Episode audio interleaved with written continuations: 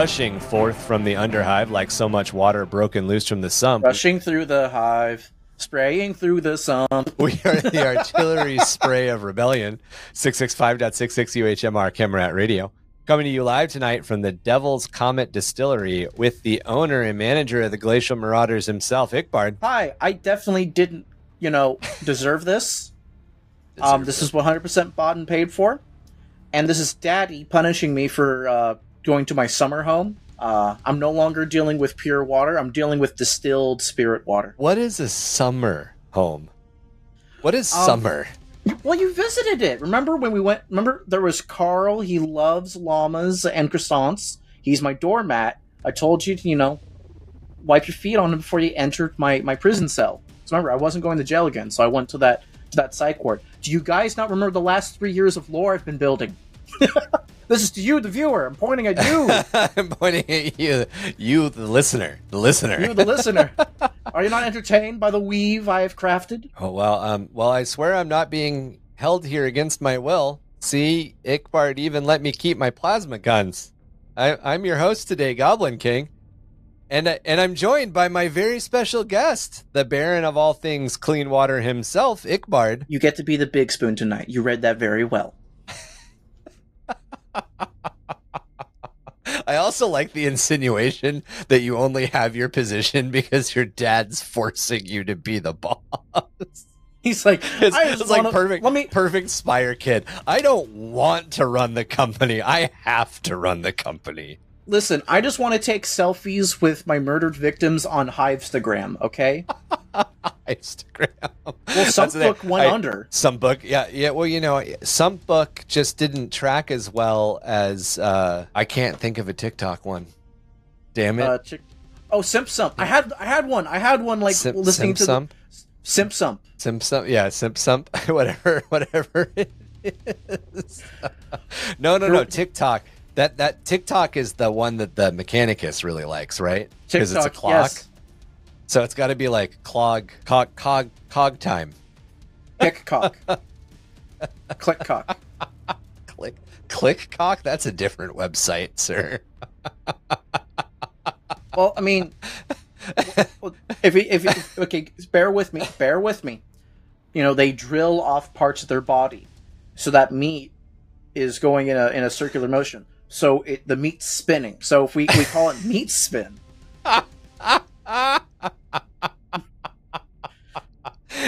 and then there's only sump.com. Only the Sump. sphere at a certain level is just you You don't, don't, to go have to be lonely at hiversonly.org. you gotta do we gotta like and always remember to use Arconia VPN to mask your traffic from your from your Arbites provider, Newsphere provider. Is the ISP Innsmouth service provider? yes, Innsmouth service provider. That's exactly what ISP is. Well, welcome to Under the Hive of Madness, episode 96. This is our third Sanguinala special. And as tradition, I am joined today by Ickbard as my Hi. guest co host. And we're going to talk a little bit about Space Marines, that thing that we don't talk about on the podcast. So, as we've been covering the early history of the Imperium, the Horus Heresy, we're looking to establish a lore bedrock for our future looks into the Adeptus Mechanicus and the Space Marine factions. We've been teasing out little tidbits of Space Marine lore the entire time, talking about the original 20 founding legions as we covered Don't you mean 18? as we covered in the Unification Wars, the Crusade, and now the Heresy, although we have yet to dive headlong into the conspiracy theories surrounding the second and eleventh legions. No, they don't exist. they'll get their own they'll get their own non-existent series to cover their non-existent. Exactly. I think I think it was an inside job. It was 100% an inside job. no singular faction has as much diversity or lore as the Space Marines as they make up the core of the 40K universe. The lore as it is presented almost always comes from the perspective of the Imperium, and Space Marines exist somewhere between warrior monks and demigods in the eyes of the Imperium citizenry. They're both our lens into the world through the majority of the Black Library releases and almost entirely the subjects of the Horus Heresy books themselves. Some of the other Black Library books, especially recently, have branched away from Space Marine centric stories. And obviously, there's a lot of stuff with Dan Abnett that deals with either the Inquisition or with the Imperial Guard. But I would say probably 75% of the Black Library releases are Space Marine centric stories.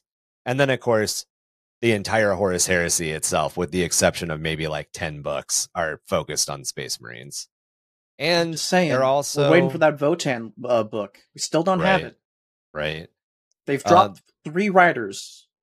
I maybe that means three books will happen. No, no, no. Same book. They're No, on no, their I- fourth writer now. I'm I'm being optimistic. I'm thinking that the others got disapproved and now they're spin-off stories, sir. You know what? Fuck it. Positivity. One day we will have squat lore in book form, and the Leagues of Votann book will be twice as thick as it is because we'll have a full army and more lore. Not that either Ick or I play Leagues of Votann and have a vested interest in seeing the army expand. Kevin too, actually. He doesn't count. He's uh he's painting up his guys right now. I think he posted some pictures, but but he's not here, so we can make fun of him. Space He's Marines are rolling for that last artillery barrage. right. Sp- Space Marines are also the iconic symbol of Warhammer 40k. It's pretty hard to find somebody in the geek sphere that doesn't know the unmistakable silhouette of powered armored warriors and immediately know that's a Space Marine and immediately know it's from Warhammer 40k. In fact, that iconic symbol of Warhammer 40k has influenced other video games, other properties in the science fiction gaming world. Might have influenced Dune. Yes, Dune influenced. Wait, I'm- I I'm was trying hoping- to agree with you sarcastically and I fucked it up. No, it's fine. I'm just hoping that somehow it does go full circle. Yeah, I mean, Somehow. it, it it'd be interesting. It, the way it'll become full circle is when people that participated in making the new Dune movies end up making stuff with Henry Cavill. Wouldn't Now it be that- the people who that- work with Henry Cavill work on Dune stuff? No, because the Dune movies are already out, and the Henry Cavill Amazon deal got officially announced like a It couple of days ago. Not to date ourselves. Not yeah, not not to put a date on when the episode dropped, but when this episode comes out a couple of days before Christmas. Man, not to date the Christmas episode. not to date the Christmas, right? I say go, wait, hold up, hold up. Wait a minute. Speaking of, during the season in which the Imperium celebrates the sacrifices of the angel Sanguinius, Ick and I wanted to talk about our favorite legions and then our favorite chapters. But what is the difference between a legion and a chapter, Ickbard? I feel that only you are capable of answering this question. Well, the difference between a legion and a chapter is um, a legion is when you have like two loving parents in a relationship. A chapter is like after the divorce, and like you get half the toys. Yes, that's a really good way of.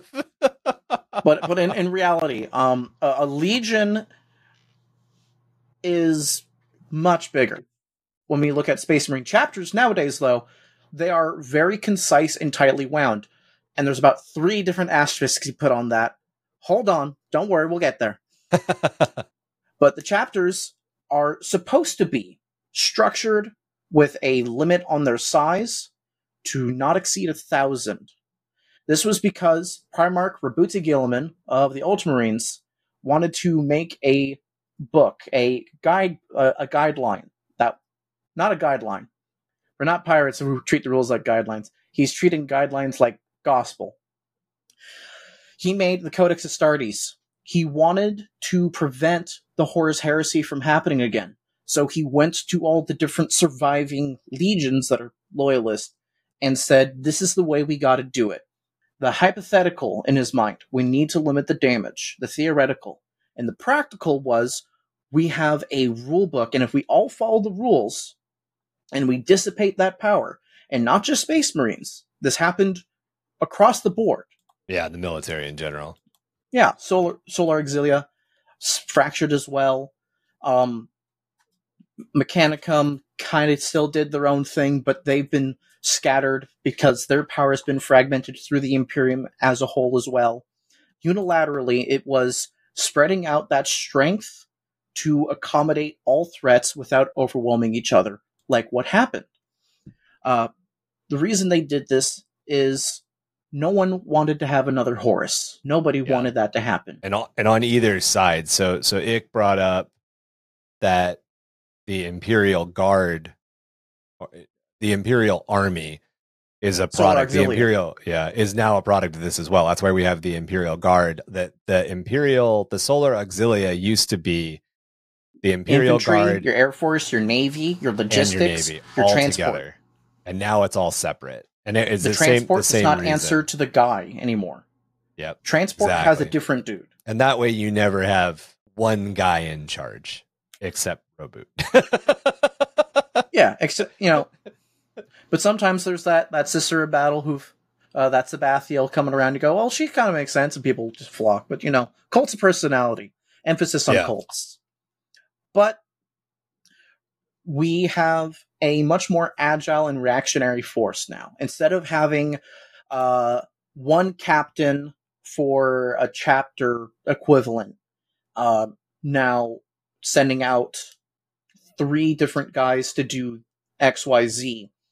We have, sorry, inverse that. Instead, now we have a guy who has 10 chapters. Each of them have a specific role and could be sent out to do something necessary without overdoing it or underdoing it, compared to the legions where there is this vast command structure that you need a demigod to organize and mentally, you know, be there for.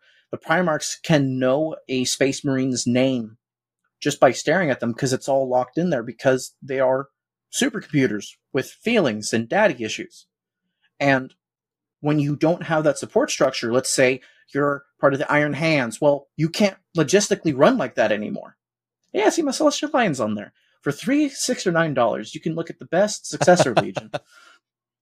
So now we have these much more compact, more agile chapters that are in a more of a sense of brotherhood and camaraderie in theory instead of being this is our club. Fuck you kind of thing. It's less of a, a big gang of people coming together to then exert their pressure depending on a primarch's um, personality flaws. And now it's more measured and that's what Roboute Guilliman wanted yeah. compared to the original 20 Space Marine Legions, they were limitless in size. They had no restrictions on how many they could get and how fast they can grow. As long as they had the resources, they had the de facto power to say more. And more they would get. Uh, they would get more no matter what. Uh, however, this meant people who had gene seed defect, uh, defection, defections, defectivity. Any defect, I point yeah, to you. the- oh yeah, the Any there's- there- defects in a gene That seed. one. That's the I'm trying to help you with the word, but I'm as bad with words as you are right now. Here's my reason why I can't say stuff. I didn't. I wasn't dropped when I was a kid. I was shot out like a fucking cannon, and I hit something. That's that explains everything. Okay, the defects for your gene seed no longer being um, taken as highly of a problem to deal with. If you're trying to make a quantity a quality of its own, you're not going to get the best, and it's going to run rampant. Problems that could have been a minor trickle become a overnight disaster. For a common day example, um, if you look at any producers of like factories or farms that produce high quantities of food, you'll have once in a blue moon an en masse recall because of the amount of food being produced without that oversight because of the quantity and you know the eventual odds just saying something bad is going to happen Yeah, you just you have a quality control issue when you when you're not taking the amount of time that the emperor was taking to produce a marine, which was uh, I think like ten years, and of course he'd produce like two hundred thousand at a time. But when Yeah, you're not doing that, when you're producing a marine in a year, you're you're compounding the problem.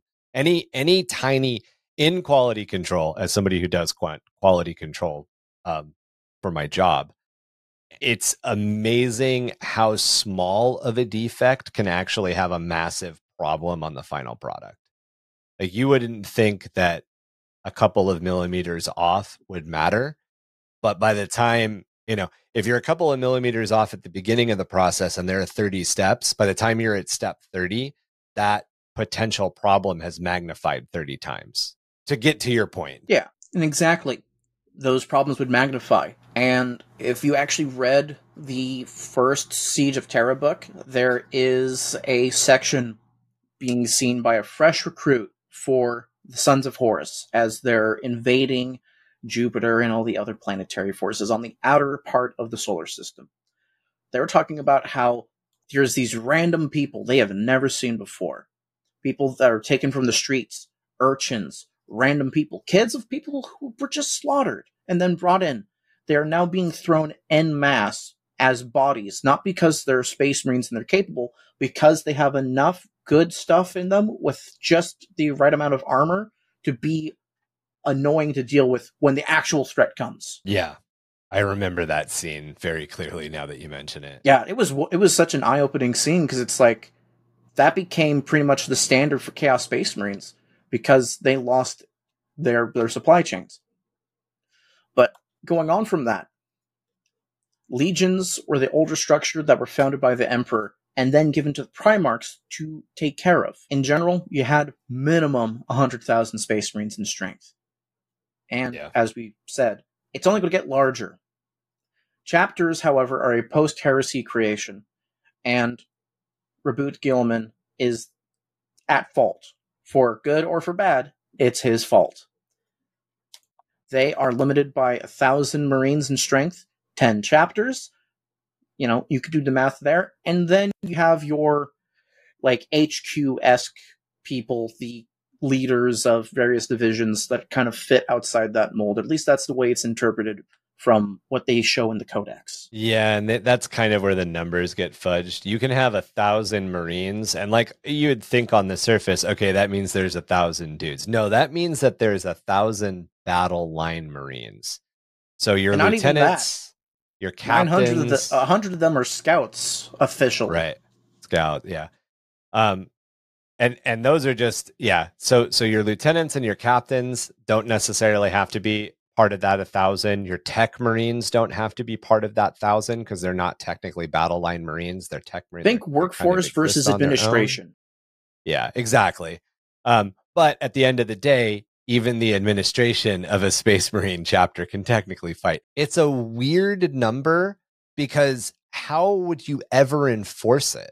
As an example, there are at least 32 chapters that we know of that have been at, at this early date at this second founding is what it's called when when the, this chapter hierarchy was made. 32 of those chapters from the second founding are ultramarines. And those ultramarine second founding chapters are loyal to the ultramarine chapter. So is it really 33 separate chapters or is it, or is it actually 33 guys in a trench coat? Yeah, exactly. Like are they how how quickly could they all be the same chapter again? And and you know, anyway. With the Imperium Secundus and the Ultramar system, uh, right. Perfect example as well. The Imperial Fists. They have their blood games, or I think it's the blood games. That might be the custodians. Um, or they have they have a they have a tradition where all the Imperial Fists successors meet with the Imperial Fists and they send the representatives. And they do these yearly games, whether it's sword fighting, competitive karaoke, I don't know. Just whatever the hell. Competitive sword karaoke. contest. yeah, it's, you know, it's it's really just we're recreating Eight Mile. Uh, but it, but yeah, they the Imperial Fists have a tradition of getting together, talking amongst another, sharing information, and showing their solidarity as brothers first and foremost. That's that's not in Roboute Guilliman's will. That's yeah. not what he wanted at all. Yeah. And he kind of turned a blind eye to his Imperium Secundus, anyways. So fair's fair. That's true. the The other big thing that and, and the legions did it too, but it's more of a hallmark of modern 40k and of the chapter structure uh, because it's treated differently. Is the gene seed tithe? So the legions so so a space marine has two progenoid glands that are implanted in them there's one in their neck and the other's at the base of their spine no there's one in their neck and there's another at the top yeah yeah the the base of their head the base of your spine so there's one in your neck in the front and Like there's the one in- thyroid area. yeah so the thyroid one is removed in a medical procedure when you go from being a scout into being a full space marine. And that one is kept well um and those that one is kept for the production of future space marines. The one that's at the base of the skull the top of the spine is harvested upon death and that's also kept for the production of future space marines. However each chapter has to give a percentage of their collected gene seed yearly to the administratum and the high lords of terra. And that's so the administratum and the high lords of terra can raise new chapters whenever they need to. And this kind of assures a couple of things. One of the things that is assures is that the chapter won't rampantly grow uh, exponentially grow because if you think about exponential growth if every marine gives you two progenoid glands that means your second you know, one marine becomes two marines two marines become four marines four marines become eight marines eight marines become 16 marines it, and it doesn't take long before you're breaking a thousand at that level and it, the second part of it is that that means that some of these chapters the minotaurs being an example are going to be more loyal to the high lords of terra and the administratum than they are to whoever their whoever the founding chapter was Can you because address the, f- weird thing about the founding chapters. If you have someone who branches off from a successor chapter to Right. make a new chapter, they don't mention the successor chapter they came from. They only talk about the founding chapters they came yeah from. yeah you don't you don't have like like like celestial lions uh successor chapter the the rabid beavers the rabbit beavers. The- i the- just had to throw the- two the, words astral together. beaver, the, star astral beaver. beavers right the star beavers. Um, what you've got is you've got they go back to whatever the founding chapter is. Yeah and i think that's because the gene seed is still technically like for instance i don't i can't are the celestial lions imperial fist successors? They are Imperial Fist successors. Okay They are so, so one the, of the unknown foundings. the gene seed is still technically dorn's Yes. However, the actual kernel is still technically dorn's the kernel is Dorn's, but there's a lot to be said and shown of each successor chapter taking on a certain it. image of that successor. So if you're taking, like you're talking about that millimeters of difference, if you're Exactly. taking that tweaked kernel and then you're attributing to something else, it's gonna drift i get i get where you're coming from it's gonna drift over time they they exterminatus like gene seed of, of successor chapters that turn uh, heretical.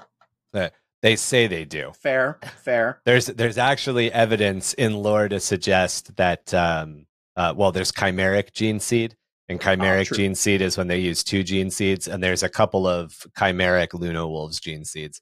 The Luna Wolves I think post heresy books kind of became the like let's play with them a lot.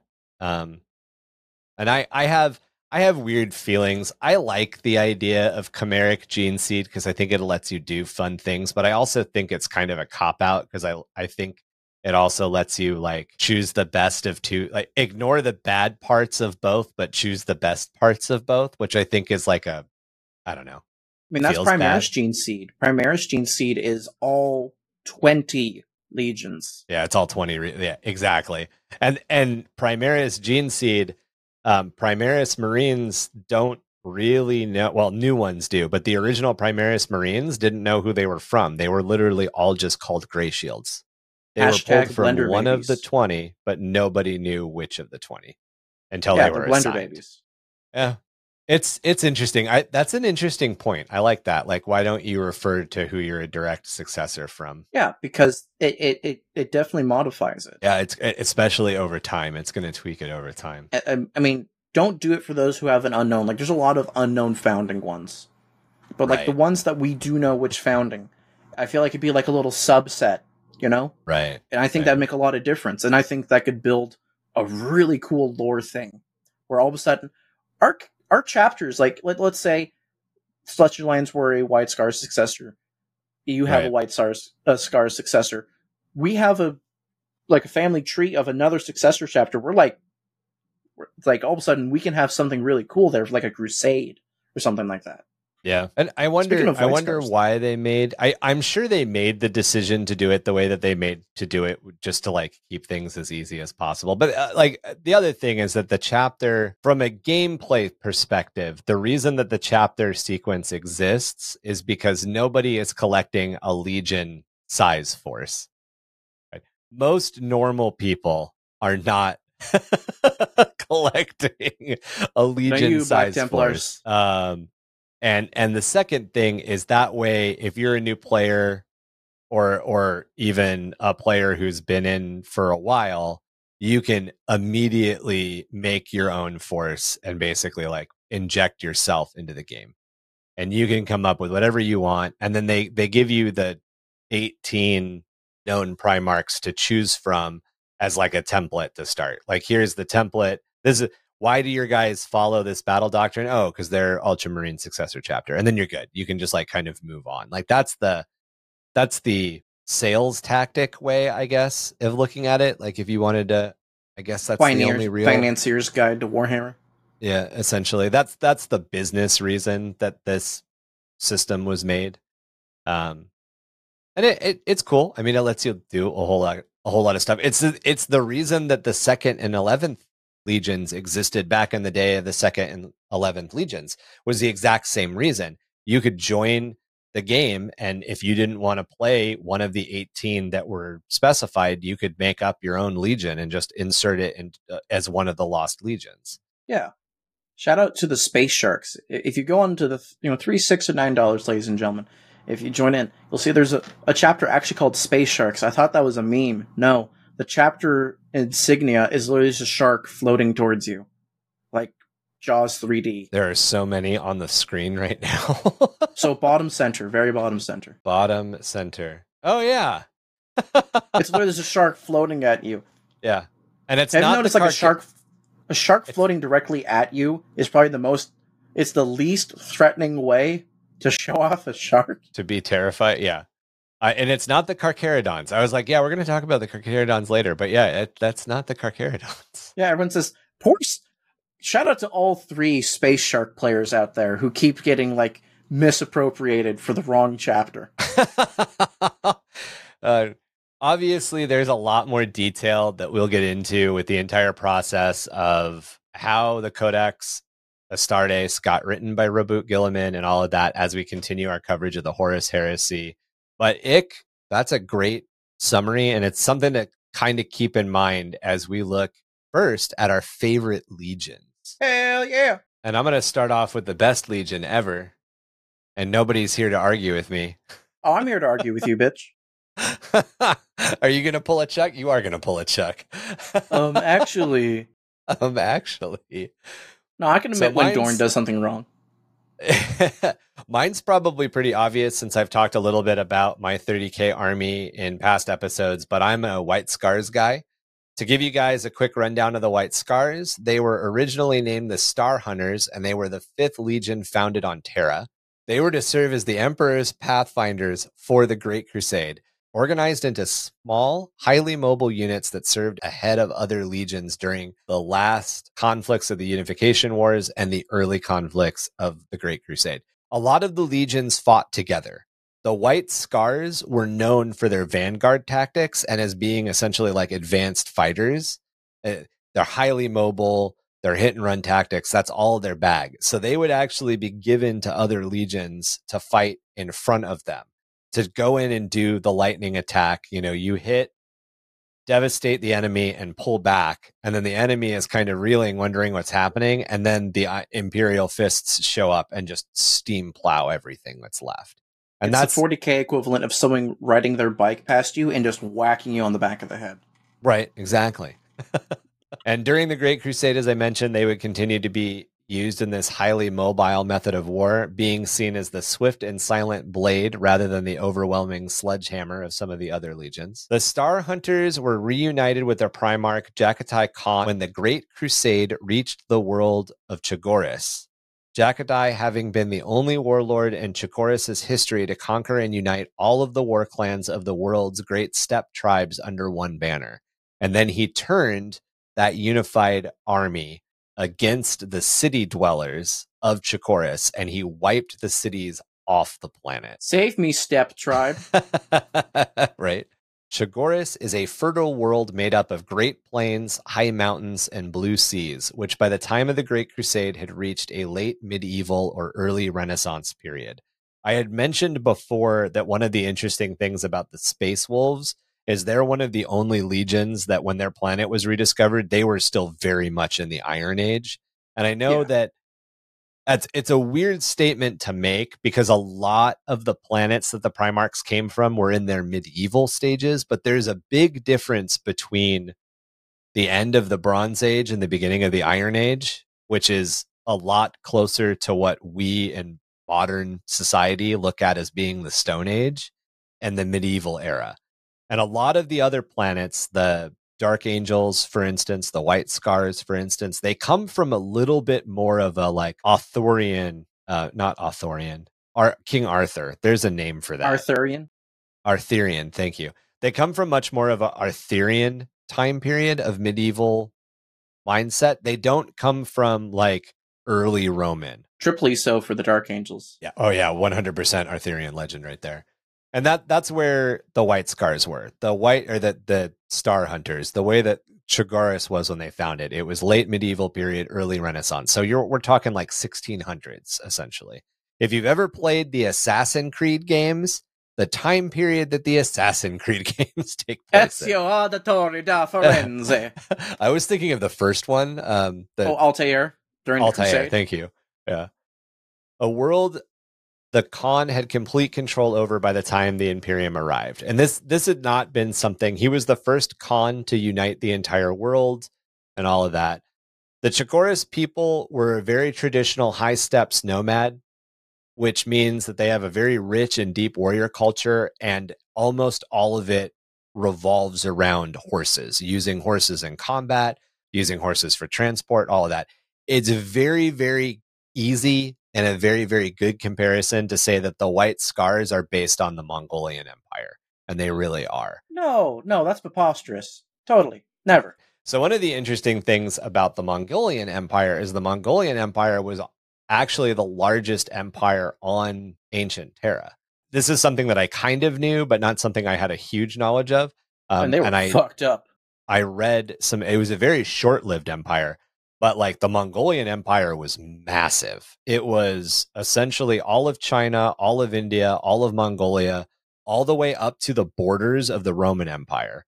Um, in fact, the repercussions of the Mongolian Empire led to the dynasties of China that we know of in modern culture, essentially, and a bunch of other like the, all the ripple effects that came from this just massive amount of territory that Genghis Genghis Khan took over. And that's kind of it's the same idea. Jaghatai Khan takes over the entire planet. He unifies all of it. Um, again- followed the way that the Mongols did in history, because the Mongols had a very, very efficient but fucked up way of taking control of everything. Basically, Oh yeah. You could be my puppet state, but if you resist for like a moment, I will literally kill everyone. Uh, I forget the name of the city, but the numbers were done because they they repelled the Mongolians. They actually won, and then they opened their gates to trade. And the Mongolians said, "We'll honor your peace agreement." And then they came in that night and they killed everyone except like a hundred dudes to basically write this shit down for what we just did to you. Yep. And the the math was every soldier had to kill about 400 men, women, and children combined.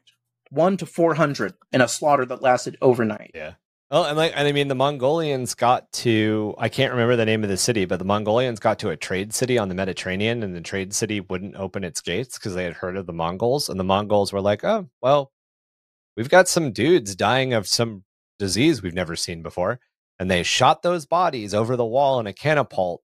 And then the Black Death, the first Black Death, They brought it to ravaged Rome. Europe. Ravaged Europe. It, the Mongolian, I mean, the Mongolians did it but the Mongolians did it. Like and and the first case of biological warfare. It's just it, the Mongol Empire had such a profound effect on history as it is. Anyway, I'm getting into like why I like the White Scars. this is the so reason the, why it's fucked up shit. That's kind of baller in 40k, right? They were renamed the White Scars by Jaghatai as a reference to a phrase in the Chagorian language, which I can't remember. However, that phrase also sounds very similar to word white scar in Low Gothic. If I remember correctly, the term actually has to do a little bit more with like how wheat passes over or passes through your hand or how wind passes through wheat. That's what the actual like Chogoris word that sounds like white scar means. It has to do with like their method of warfare. They pass through the wheat you know they separate as they pass through that's what it that's actually means that's pretty but, baller yeah but in Low Gothic it sounds like white scars and since the legion performs ritual scarification the name stuck in the mind of the imperiums as a whole for that different reason it's a great time to rem- uh, remind everyone that allegedly Fulgrim was supposed to land on Trigoris with all the yep. ritual body fuck up modifications.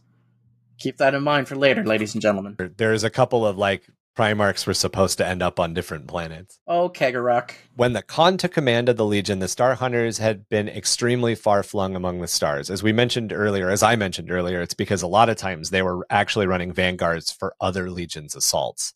And much like the tribes of his homeworld, Jaghatai needed to bring them all together into a distinct battle group. And these separate battle groups referred to themselves as brotherhoods. And this was actually something that he allowed them to keep. Um, the White Scars don't organize as companies, they organize as brotherhoods, and they all organize under a different Khan. And all of those Khans swear fealty to Jaghatai.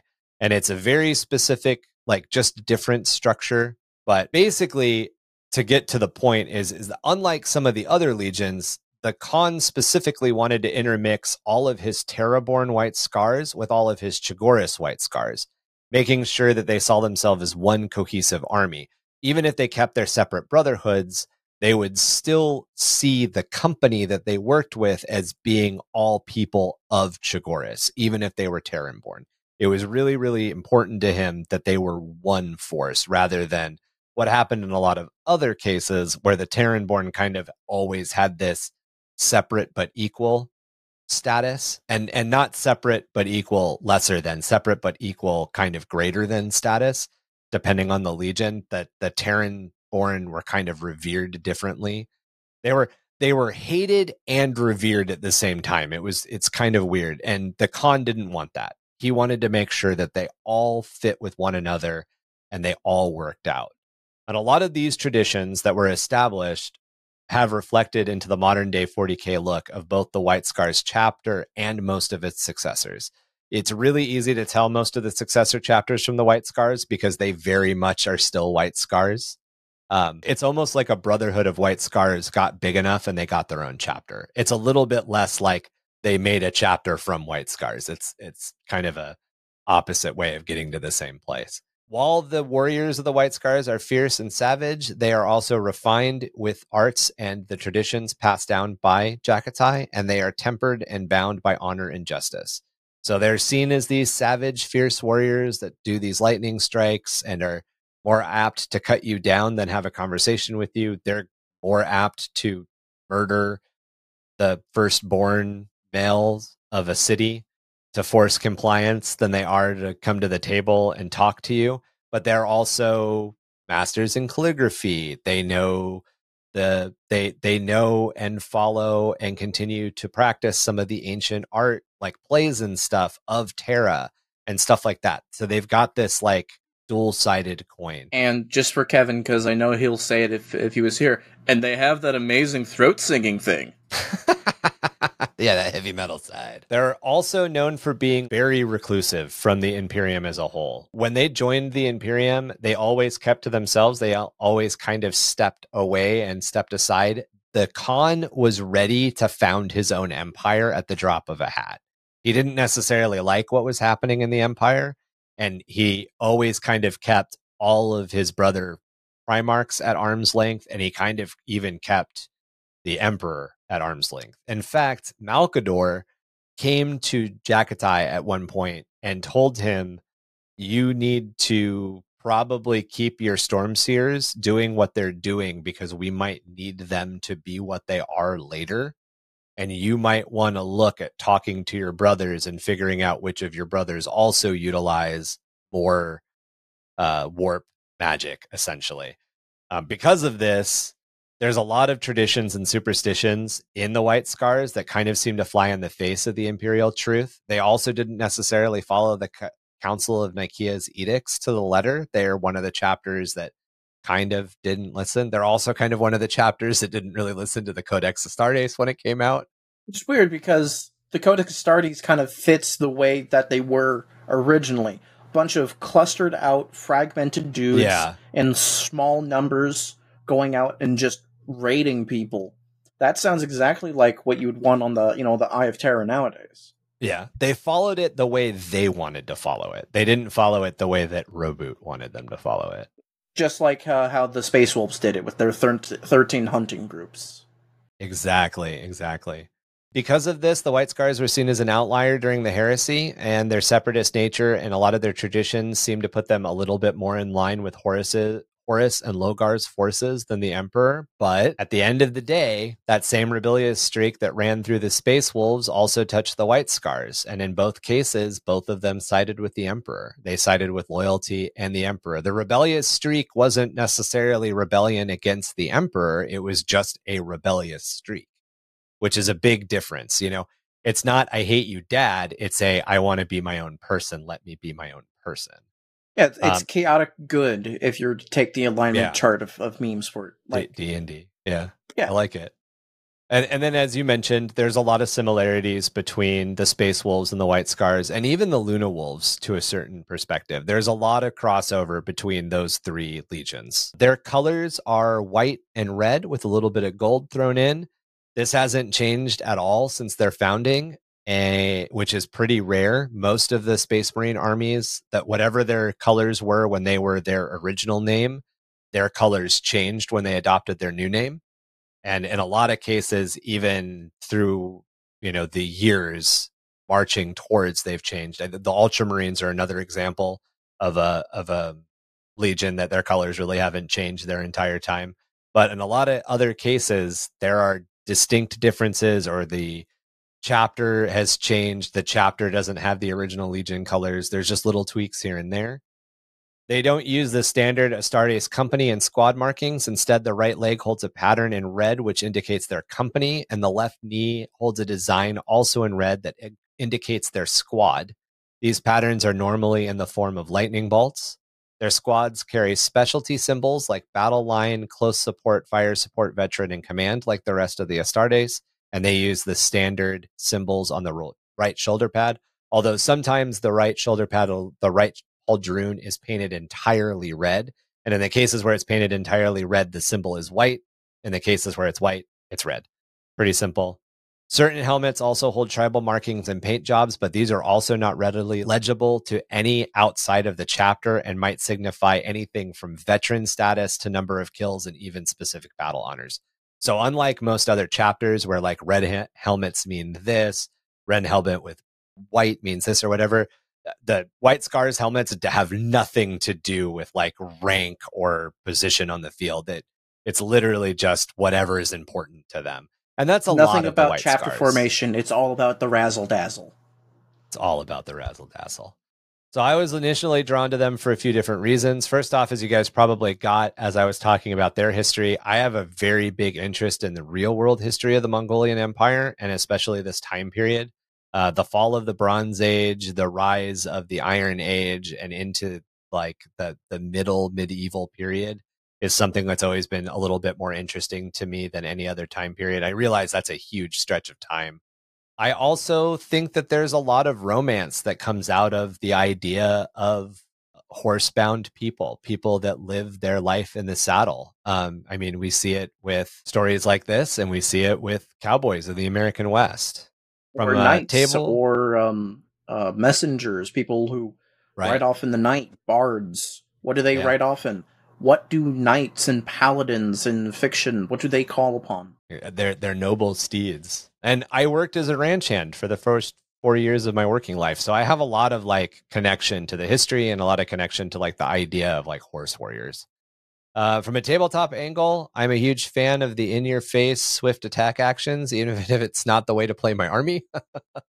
um, I'm just a very aggressive player, and I like the fact that the white scars kind of like get in there, hit, fall back, get in there, hit again.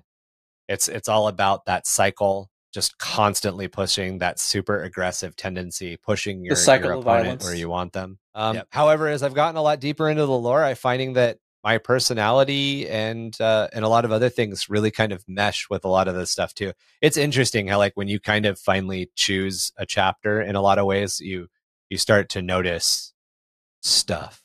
So we we know my favorite legion. What is your favorite legion, sir? It's the Alpha Legion. Uh, it's Imperial Fists. I'm Alpha actually Legion, surprised you didn't do Alpha Legion. To tell you the truth, I, I, I love Alpha Legion. They're a close second to the Imperial Fists. It's like me and the Luna Wolves. Yeah, yeah. It, it, it's it's just there, but there's just this. There's just something. I I just think it's neat. There, there's some fun lore about the Imperial Fists that we'll get into in a little bit. We'll do it now. Fuck it, we'll do it live. so this is your moment, sir. this is my moment. What? How? I don't know how that song goes. So the Imperial Fists are the Seventh Legion. Seventh Legion is very interesting. They stayed the Imperial Fists from their inception. Uh, there's actually not there's there's an oddly detailed but small amount of information about the Imperial Fists during the Unification Wars. During the Unification Wars, uh, you can actually see that their armor was a dull steel uh, color, yep. Yep. but the shoulder pad in the right arm was, you know, the Imperial Fist, yellow and black. Um, the important thing to note, uh, more for the modern day uh, chapter equivalent of them, uh, the trim on the shoulder pads defines which company they're in. Uh, that's their marker for it. Otherwise, uh, it's your standard de facto black trim everywhere else. Um, Got it. Imperial fists are interesting. They are they're the only chapter legion at this point. Sorry, who have uh, who override any de facto recruitment from the home continents of Terra. They can grab from everywhere and anyone, regardless of who has what land claim for their legions while they were being built. So you could have an Imperial Fist uh, who is from the Himalayas. You could have uh, uh, an Imperial Fist from Mercia. You can, and they'll be hanging out together, you know, drinking, you know, whatever Unfor- they would drink. Un- unfortunately, I have now heard it pronounced several times, and it's uh, it's uh, it's the original way that I used to pronounce it, not America? Mercia. Mer- yeah, America. Fuck I'm yeah. A little, dis- a little disappointed. I mean, it's just America, fuck yeah. But you know, Mercia, that's that's yeah. our thing. I say our that's... like I did anything to cause it. In spirit, you were here, I'm sure, with the Mercia. It feel it feels like a My joke. You would have immediately standard. you, you, would have yeah you would have jumped behind it immediately if you had been in, I would in have, that episode. I would have made a banner. and then flown it during a hurricane and lightning strikes while headbanging. Yeah, I mean, yeah, well, my hair is too short right now due to do the head banging. Three six nine. You can see that I'm almost as bald as uh, Ryan. I, I, yeah, I'm not I'm by coverage, but by I length. shave my head, so yes, you, I am quite Walter bald. White, and uh, well, another guy, but obviously he Howie Mandel. There we go. you know, there's only so many times you can be told you're losing your hair before you say "fuck it" and just shave it off. That's I don't. Anyway. I'm not losing my hair. I threw it away. Small difference. But they were they were active in the unification wars. Um, not too much about them. Uh, beyond that, their Primarch Rogal Dorn is an interesting story because, despite being a very pragmatic, solid, steady person, there's very little we actually know about their planet. It is a death world. It is an ice world called Inwit. It is a tidally locked death world, which means the planet doesn't rotate. It's perpetually night, perpetually day. Uh, might be misremembering that, but no, that's tidally tidally locked means one side is No, I might be misremembering if Inuit is or not, but I believe it Oh, is. got you. Um, th- You want me to there's really not a lot about Inuit. There, there, there is. It's it's it's as scarce as the resources on it. Basically, Inuit being a cold hellhole, um, forced the people who lived there to be underground, under the ice, because under the ice, it was actually warmer, and they were able to make their homes. They had a lot of tribes, and these tribes, when you think tribe, you think low tech, low pop. Well, they didn't really invent a new phrase. They didn't go from tribe to settlement to colony to kingdom to continent. No, they're just tribes. But they Yeah, but they got bigger. You you are correct. It is tidally locked against its dying star. Oh yeah, okay. There we go. I'm good. I'm good. I'm not a poser. Put the, get out of the comments. Get out Can of you make comments on a podcast? No. Well, yes, but we don't read them. No, I'm kidding. Get out of the comments. it's not quite. It's not quite YouTube comment territory, thankfully. Oh, thank God. Um, but uh, Inuit is a hell is a frozen hell. Um, what actually happened is these tribes they grew bigger and stronger, and one of the interesting things we do know about Inuit is because of the lack of resources, lack of living spaces, lack of survivability. Um, if you read up on the planet, they literally describe the cannibalistic humanoid underground dwellers that you see in like the descent, but Yeah, they're the, um, everywhere. Uh, Morlocks, essentially, from the Time Machine. yeah. But they're everywhere. And they're being hunted by other bigger, scarier things in there. Ooh, that's an is- interesting. It's a You're- you're- giant underground ice glacier of murder. You're making me think of ways that we can make Innsmouth and Arconia even worse. You're welcome. And so the interesting thing is they actually grew to make a hive city on their own. No, um, just it became that way. It grew to become that. It became technologically there. And there's these different tribes, these ice tribes of Inuit. And you had these different houses. Rogal was adopted by his father, who became more of a grandfather figure and trained him in statescraft and strategy. And because they have so little, in uh, people of Inuit were taught about a, precise evaluation of everything around them to the degree of utter pragmatism that it makes the motherfucker who created the theory of prag, you know, being of a pragmatic theory put to shame. The theory, the only theory that created an actual technology, pragmatism created the circuit board because it's literally taking its design philosophy and putting it in technology makes them makes that fucker look lazy by comparison. They're insane. it also makes sense as to why like Rogal is such a logistical like mastermind with things. He can give he can give Guilliman a run for his money, and it's not talked about often. And it's not because he was trained in you know this high arts neoclassical theory of you know hey everything's great. It's this person can eat this uh, lima bean, and this person can starve for a day, and it just builds up into en masse as he Right. just gets these mental repetitions, and it's amazing to see. Um, Rogal was adopted by the ice tribe Dorn.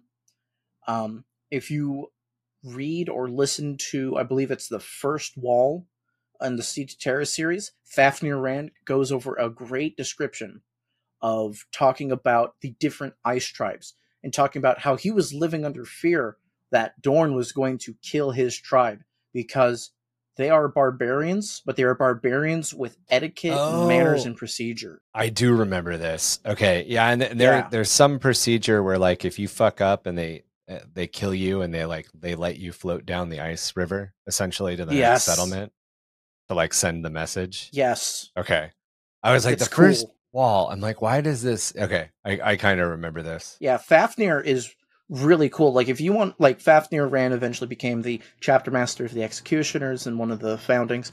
Um if you want to see the rigid structure of the Imperial Fist before they were the Imperial Fist, like anything about Inuit and their ice tribes is worth a look. because it, it really narrows down from there. They eventually became a spacefaring civilization.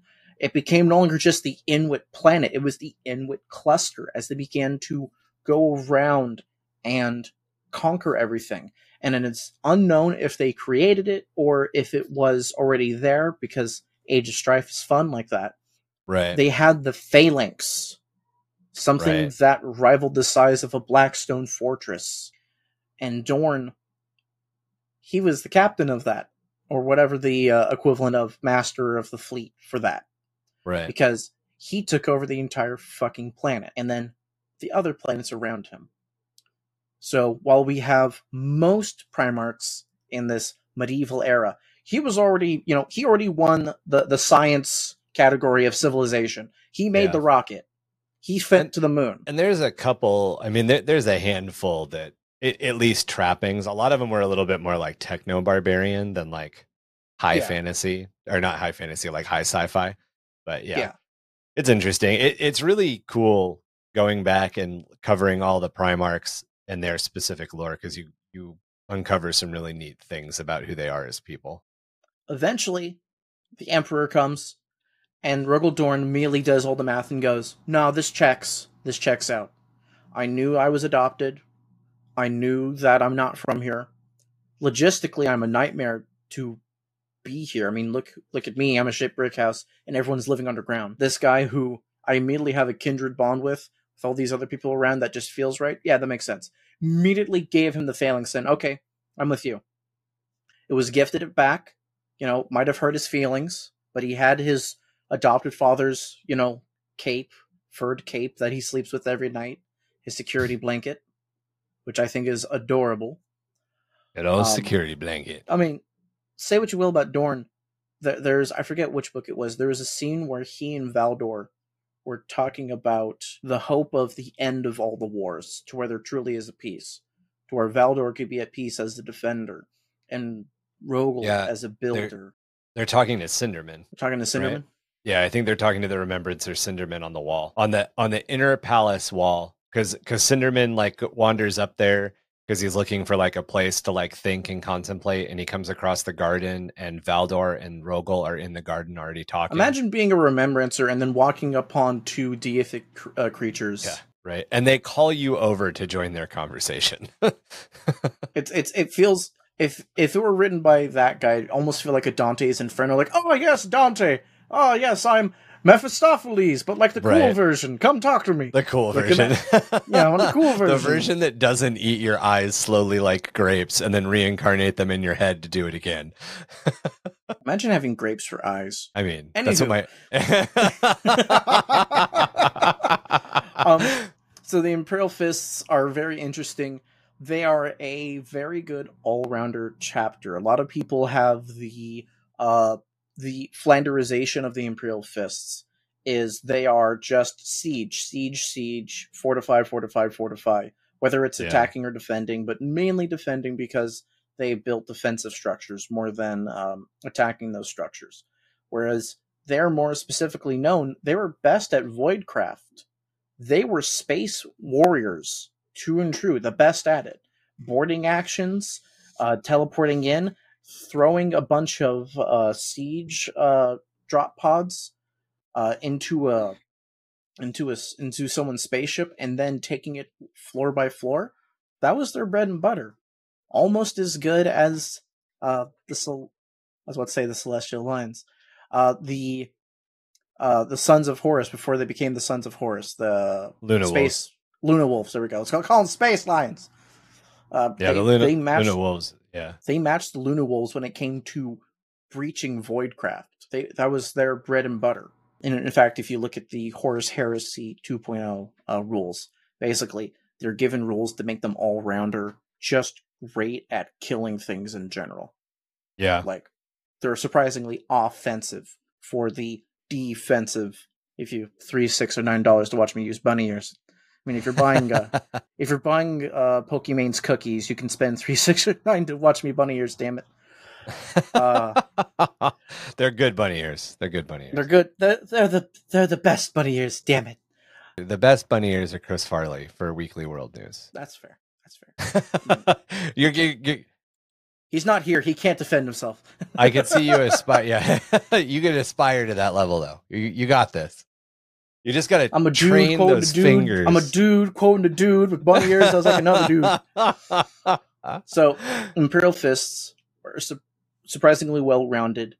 Not as quite as well rounded as uh, the Ultramarines. right. Um, Yeah, but if you were they lost that uniqueness translating into more of the modern era because they're the only people who can pull from Terra for their uh, Yeah. Space Marine chapter. They are highly fleet bound and tend to come in as a supporting action for people, which they did a lot in the in the heresy as well. yeah, But they they, they sort of got flanderized by their by their own source material, which is a shame. and it's because they got called back. I mean, Dorn got called back to Terra to specifically build Terra's defenses. Yes. That's a lot of where that like background comes from, and it, it's the same thing. The Iron Warriors are not great siege breakers. That's what they're known as because it was the Iron Warriors versus the Imperial Fists, and one side Yeah. one side was the sieged, and the other side was the besiegers. So that's kind of like the legacy that they get.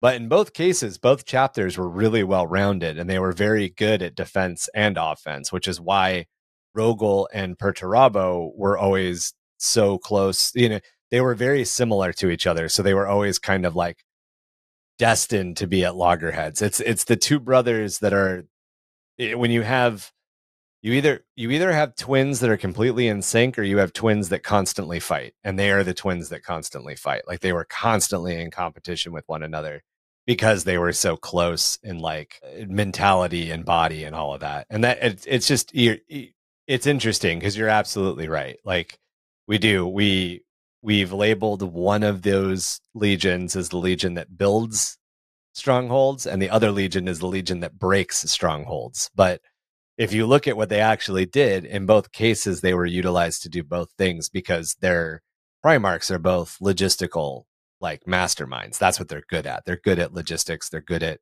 calculations Yeah, where so. uh, to to differentiate and specify just that by it's a minute thing in it, but it's it, speaks to both their characters and why I like Dorn.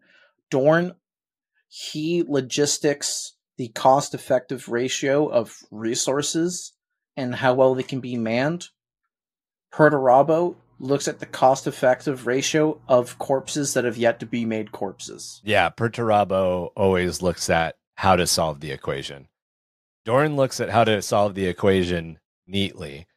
Perturabo looks at how to solve the equation. It's the it, He- it's like um, a Perturabo is the guy you want It's the brute- leading a group yeah, it's like the brute when you're force. when you when it's like imagine you're on a planet and there's one like state like let's say like a, a s- like five square miles of land you're gonna want Perturabo there from Yeah. the beginning when it's rough because he's gonna be able to say oh xyz thing dorn adopted or adapted to that i should say during you know the siege of terra but he wasn't like throwing bodies at it yeah you want dorn when things are going great and even Yeah. when they're going bad, you still want Dorn. You want Perturabo when when you when everyone can be classified as expendable. yeah, Perturabo is the ends justify the means to to a T. Oh yeah, yeah, they're they're interesting. The two of them are interesting characters, and it's interesting how like the lore, the legacy of the lore has kind of set them against one another. I'm so excited for the Iron Cage book eventually. Oh yeah. I I had a I had a question for you about the iron or not the iron warriors, about the Imperial Fists, and I Yeah, completely forgot what it was. I hate that. I'm like, I got a question for you, and it's gone. It is So, fluttered talk- away. Was well, what if I say the word Flanderization for a third time? Well, that will that? No, I don't think it was the word. I don't think it was the word Flanderization. Their most famous successor chapter is the Black Templar. Yes, it is. The Black which Templars are their most really weird considering that the imperial fists were the least prone to religious flights of fancy Well, that's a good thing to bring up because in the Legion there was so every legion had like their special like subculture inside that legion because when you when you hit that mass of a size, you're going to have people who specialize in a certain way. Dark Angels were built that way on purpose. That's why you had your Iron Wing, your Dread Wing, uh, Right. your Green Wing, your Death Wing, Raven Wing. They were built like that on purpose, and some of them more culturally became that way. Like the Black Templars were sword brethren. They were people who were led by a person named Sigismund, who believed in your oaths and your vows, and eventually those oaths and vows went hand in hand with the idea of, well, these vows they give me the strength, this strength I can find in myself, the same strength and comfort I find in the Emperor. And with when you have a twenty foot tall glowing guy who can mm-hmm, make an mm-hmm, entire mm-hmm. planet kneel like he's fucking Kang the goddamn conqueror, you can I can forgive that. But you know, Dorn is a purist. Yeah, it's uh, it's it's in and those two and those two come to loggerheads too, even within his own legion. Yeah, it's insane. Man, I I have to reread the first wall because that was such a good book. It it, it blew my mind, me- especially the ending. Uh, Yeah, on the on the actual phalanx, which brings up an interesting thing when we when you guys talked about the council uh, the Council of Nicaea, there Yep. was an interesting thing brought up about how uh people were like, yeah, well, Dorn locked up all the librarians and basically let them die off. No, they, they, were they there. were like in monk seclusion. They were they were basically in monk seclusion, Yeah. ready to be released at a moment's notice. they were is- meditating to keep their cool. Yeah, Yeah, that, when we get when we get to were that whole part of of the phalanx conflict, which Oh, is it's so good. fucking baller. It's so good. It's my we favorite got part we got a book. couple we got a couple of characters to talk about before that. We got to, we haven't talked about Euphrati Keeler at all yet, and she's or super Mersadie important. to- Oliton or anything like yeah, that. Yeah. There, there's a Yeah. there's a as we get through the Battle of Calth, and as then we start to look at like the Remembrancer Order and the different things that happened during the heresy that like set up the Siege of Terra. There, there's just there is some mind blowing things that happen. I mean, it, it's it's a good it's a space opera. It's an evolving, ever changing, ever expanding space opera. Yeah, and if, if there's one reason to read Horus Heresy, I get it. I like Xenos races. I like chaos, but not this branch of it. I mean like the actual demons themselves and the and the greater Right. courts of them. Horus Heresy is a great read because sure, it's mainly Imperium focused. However, it is a space opera, a an epic in the stars that shows you why you're you hate your enemy in that case. And I think it's Yeah. worthwhile in that sense. There's just a couple of parts that get kind of. I somebody summed it up really well a couple of days ago that it like at times it just turns into bolter porn, and I'm like, it really does turn into bolter porn at points, That's and and that's not that's not a fault of the story as a whole. The story as a whole is pretty good. It's just it, when you have you a when you have a war of brothers, you're gonna Yeah. you're gonna romanticize the the, the gunplay. It's learning how and this is just this is just a tip to authors in general and i'm not i'm i'm not i only have one published This man is this pu- uh, published author. You listen to his authority. that's true um and i do have a published book i was the, i'm i'm the illustrator but it's still published but one of one of the things to kind of pay attention to in in public speaking um, but you also want to pay, pay attention to it in creative writing is you want to spend like 15% of your time. So if you're giving an hour long talk you want to spend less than 10 minutes of your speech talking about the problem. So you want to identify the problem you want to explore the problem but then you want to spend the majority of the time the other 50 minutes talking about the solution.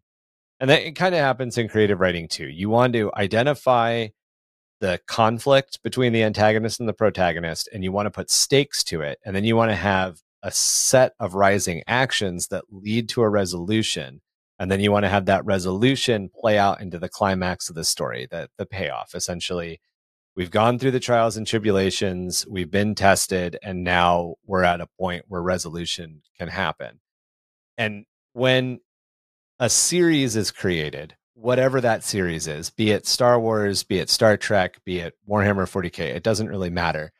There comes a point where they have to continuously make new problems to explain new solutions to over and over and over again without getting to the climax or the resolution portion of the story because there is a mechanism of selling more books that has outpaced the mechanism of telling a good story.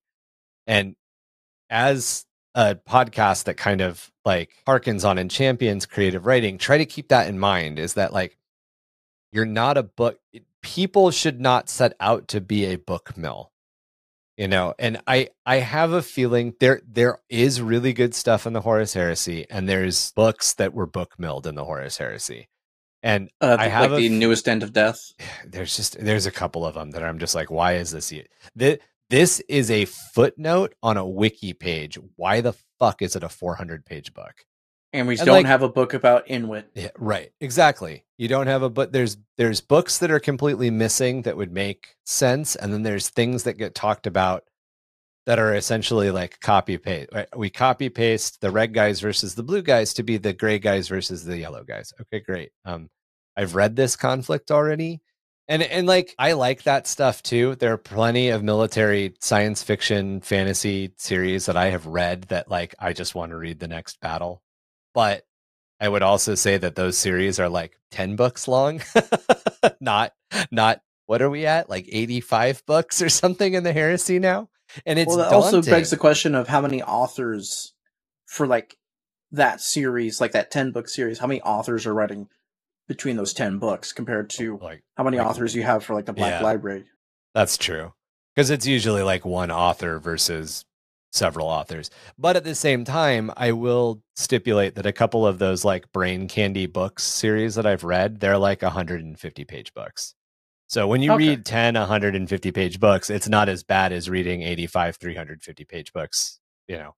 And, and there are definitely massive standouts in the Horus Heresy. There are books that far surpass standalone fiction that I've read. There's a reason people recommend reading specific books in a series, cherry Right. picking which ones, Yeah. because they're just good enough to stand on their own. And it's not and there's nothing wrong with from my perspective. I just it dra- sometimes it drags.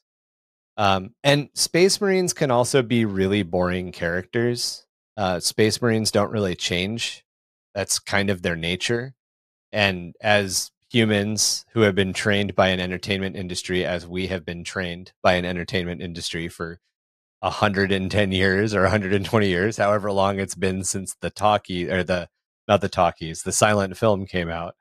We are kind of primed to expect to see a gradual shift in our characters. And it can be a little daunting when the character doesn't change for a long time and then all of a sudden changes. And that happens in the heresy because there's that switch that gets flipped. We're like, oh, by the way, I'm a bad guy now. And it can be a little jarring. Um, I think there's a happy compromise. I think I think somewhere around 40 books probably would have been the happy compromise. Here are the 40 books of the Horus Heresy. Well, here are the 25 books of the Horus Heresy, and here are the three books of the Siege of Terra. Would probably have been a little bit uh, more consumable. But I also understand that like the Black Library fosters authors, it grows authors, it starts careers, it puts it, it gets our eyes on people who may not have been seen otherwise, which I think is really important and really great. And the other thing is like that at the end of the day, their goal is to make money. And I'm just as guilty of the other side of it when it comes to the Warhammer fantasy world and the Age of Sigmar stuff. Like I've read all 15 or 16 original Felix and Gotrek novels, and I'm now starting to read the ones that were by who are by another author and I know that there's even more, and I'll read all of them. Like, so I'm the guy. I'm guilty, and the Felix and Gotrek books are kind of formulaic. They kind of follow the same thing. I know what's going to happen, but I don't care. I want it. I want my fantasy violence. I want to read about my human and my dwarf having fantasy shenanigans in That's in their violent little world. What's up? That's a f- fantasy shenanigans. That's called cartoons. Right. anyway, um, so reasons why I like the Imperial soapbox. Fists. So I think the Imperial Fists are neat. Reason I like the Imperial Fists is I like Rogal Dorn. I like that he is a flawed character. Not only that is that he's a flawed character, he's a flawed character who is aware of it. During the first wall, it's either during it's either the first wall. No, it was in Lost and the Damned. In Lost in the okay, Damned, that's the second book. Yes. Yeah. In Lost and the Damned, he looks over to uh, Malcador and he goes, I have no idea what the what the warp is. I don't know what the ruinous powers of chaos are. Please teach me. I want to know. Yeah. Can you show me? I want to see if the strangers like me. Sorry, Phil Collins aside. He was like, I don't know what this is. I want to understand it. You're telling me all my brothers have this latent power? Can I learn it? Can I understand it? That curiosity, that genuine curiosity in wanting to know to better himself. Right. That first step of accepting that he is not full, he is not whole, and he is ready to change himself for the better is such a rare thing and I think almost unheard of for Primarchs. Yeah, it, it's definitely Rogal and Horus, and I wouldn't say Russ. Russ I, taught, I, taught I might humility. put- might put Russ kind of in that category. They definitely have like more of a human bend than the others. especially when you look at Russ's relationship with Malcador. Oh, That is yeah. like total like Malcador lot of was hu- pretty much Russ's son more than the Emperor. Yeah. There's a lot of humility, uh, not humility, a lot of humanity in in those three characters, which makes a lot of sense because, uh, well, obviously Horus is one of the characters that's talked about the most, but those there you get these little standouts. And I'm sure a lot of it is just because the fiction hasn't been finalized or I haven't I haven't personally read as much of it. Maybe the other characters are a little bit more humanized too. But there's definitely a couple of Primarchs that I don't see as being very I don't see any humanity in them. Um Yeah. Magnus is one of them and I've read several of Magnus's books. Magnus is just Magnus is one of the characters that is very much removed from humanity. And I, I don't think that makes him a bad guy. I think that He- just makes him He, different. He's like a You're asking a high level wizard in a D&D game to care about the the quality of porridge. right, exactly. And that's probably he's probably written that way on purpose. And Yeah. maybe it just maybe it just speaks to who we are as individuals. Like certain people latch on to different characters in different ways. But I, I don't know. Yeah, and, and to and to add on more, and, and I think to get a little more personal with this, Rogal Dorn is a very dour, serious person who wants you to do better and be the best you you can be through a very specific way that he thinks is there, and it's with the best intent, and he wants you to do the best you can. Rogal Dorn is never mad at you, but Rogal Dorn is probably often disappointed in you. but it's that disappointed with that, and to add on to that, that disappointed with that hope of, I can, I see the improvement here. yes, Let me lead yeah. you. Let me guide you. It- Not that, oh, you, you wet behind the ears. Oh, what do I expect? It's like in in, in a lot of ways. Yeah, it's not it's not the veteran of like the, you know, motorcycle gang or or or fishing boat disappointed. It's the fatherly disappointed. The like I know you can do better. I know you know you can do better. and then- and then he's there to actually take those steps with you for for the most part and, and in a lot of ways um like i said getting very personal with it that's my dad so i latched onto that There you go. But but not Alpha Legion, huh? no my dad's not a duplicitous hoe Speaking of duplicity. So those were just short overviews of our favorite legions. Each legion and the Primarchs are going to get their own episodes in the future as we explore more of the Crusade and Heresy era. I have not said Heresy once yet, so maybe this is the point. The Heresy era. you can get some prime Horusy in Mercia That's right. But now let's take a look at our favorite chapters. We both have chosen chapters with a bit of an extra flair towards the conspiratorial, if you will. And my favorite chapter is the Ashen Claws. And oh boy, do they have some um, primo spicy lore, if I do say so if their claws are ashy why don't we give them some skin moisturizer Right? so to start this off, I have a quote. The Emperor consigned us to the care of a tyrant who sought to see us dead and forgotten. Now the Raven Lord himself is dead. We care not to see the collar of servitude clasped around our necks once more, either in service to the turncoat War Master or to the failed Empire. Praetor Narit Kyrene, Lord of the Ashen Claws, 001.m31. So, as that quote hints to, the Ashen Claws, in very large air quotes, are a successor chapter of the Raven Guard. But it's way darker and deeper than all of that. Originally, they were just the 18th chapter of the Raven Guard Legion, which was comprised of several thousand Astartes warriors, mostly all that were Terran born veterans who had all been with the Legion before the reunification with Corvus Corax on Deliverance. Deliverance has a name other than Deliverance. It has a name before it was called Deliverance. I'm not going to use that name once because I don't think that the Ashen Claws give a shit. It's it, was it Kingdom Come right before Uh, Deliverance? no, it was like it was like Kosis, I think was Deliverance's name before. Corax took it and renamed it Deliverance. got it. So My, Corax my hated- joke, my my video game joke went went just whoosh. No, I got that you were making a reference, and I was like, We've hor- we've bunny trailed to- enough today.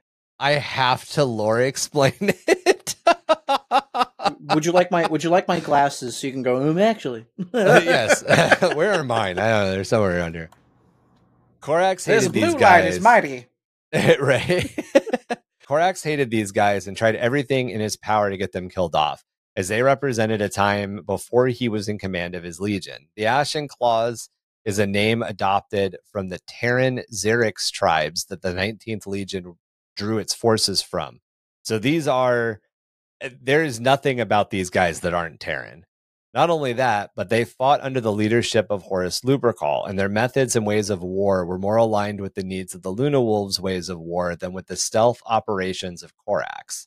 By the time Corax took command of the 19th Legion Raven Guards, they had been fighting in the Great Crusade for over a hundred years. Their mes- methods of war were based on swiftness and vigilance, not deception. And the old Zaraxis tribes were seen as cold blooded and totalitarian and they also hadn't suffered alongside Corax and the new Astartes that were drawn from Deliverance. So there was kind of this like, you're too cold and brutal, and also this, and you didn't suffer enough with us. You weren't in enough of our black parade. We don't like you. You're not part of our black parade, is the only thing I can think of when I read a bunch of this shit about the Raven Guard. You're, you're they. You're not gothy enough to be gothy. like, okay. you haven't. You, Chill like, out, Your guys. pain is not my pain. Yeah, yeah. You don't even know my pain. There's so much about Corax and the Night Haunter that are like that, where you're just like, the two of you need to sell fuck down. Corax saw their methods as being too close to the slavers of deliverance. And so instead of trying to work with them and intermix and integrate them into his new legion, he basically moved to have them purged. So instead of being like, I don't like what you guys are doing, I would like to teach you our way of war, or being more of like, let's mix your ideas with our ideas and become a cohesive unit, he was just like, I need to delete these guys. Fuck these guys. I don't want them. Why are they here? They're not mine. They're Horus's, was kind of the mentality. Superimpose Corax's head over Michael Jordan saying "fuck them kids." right. I'm not The wrong. record right. The record of the Ashen Claws is not only sealed by the Imperium, but the records were completely purged from the Legion's archives as well. So it's really hard to find any information about the Ashen Claws anywhere. Even their memory is seemingly offensive to the Raven Guard that still exist. When Horus assumed command as War Master, the Raven Guard were called back from their operations at the edge of the Ghoul Stars to the Akum Soath cluster. There they took part in the Battle of Gate 42 alongside the Luna Wolves, Space Wolves, and Iron Warriors. Corax assigned the 18th chapter to the Vanguard Assault, which was essentially a suicide mission, following a tradition of committing them to similar situations in more conflicts before this. So basically, every time he had an impossible mission or something where he knew heavy casualties would be inflicted, he put these guys on it. And it, and again, a chapter in these days, a chapter under the legions, we're talking about low side 10,000 Marines, upper side 25,000 Marines. These are a lot of dudes. so this And is like the French Foreign Legion of the Raven Guard. Right. And and he's just constantly giving them the worst jobs. This was seen at the time as the Legion's darkest hour based on the amount of lives lost during this conflict. This Legion darkest hour would be far surpassed by Isstvan 5 in just a couple of years, but at this point, the losses that they suffered at Gate 42 were seen as the worst. While the conflict was ultimately an Imperial victory, the Raven Guard had been reduced to less than 80,000 effective Marines. making it the weakest standing force at the time. Also, most of the Terran born line officers and sub- subsequently members of the unseen warrior lodges, those who held loyalty to the Luna Wolves and Horus, had died. Horus no longer held any po- political sway over the Raven Guard. And after the battle, the Raven Guard, Luna Wolves, and Iron Warriors were also expected to contribute forces to expeditions that would then return to the Ghoul Stars. And in the last effort to completely clear any lingering Terran stain from his legion, Corax saw the opportunity and assigned the thousand or so or two thousand or so remaining Ashen claws to this duty. The number, I, I'm sorry, several thousand. I, I said 2,000, but I guess that the official is several thousand, so we're not really sure. Which is minimum two, but could be as many as like three. Yeah, it could be like three. It could, I mean, I guess it could be four. Could be tree fitty. I- Yeah. It's anything less than a, I think if it was 5,000, they would have said 5,000. But 350. I'm going to need about 350 of them Ashen Guard or Ashen Claws. What need tree Ashen- fitty of them Ashen Claws because they're gonna be a goddamn Loch monster. right. So the Ashen Claws were dispatched once again to the Ghoul Stars. They were pissed, having seen how little their Primarch cared for them or the honors and sacrifices that they had made for him or the Legion during their time, only to being cast out and forgotten. They knew, like, at, eh, by the end of the battle at Gate 42, they 100% knew what was going on. And then the one two punch of you just tried to get us all killed and some of us somehow managed to survive. Oh, and now you're sending us to the Ghoul Stars alone?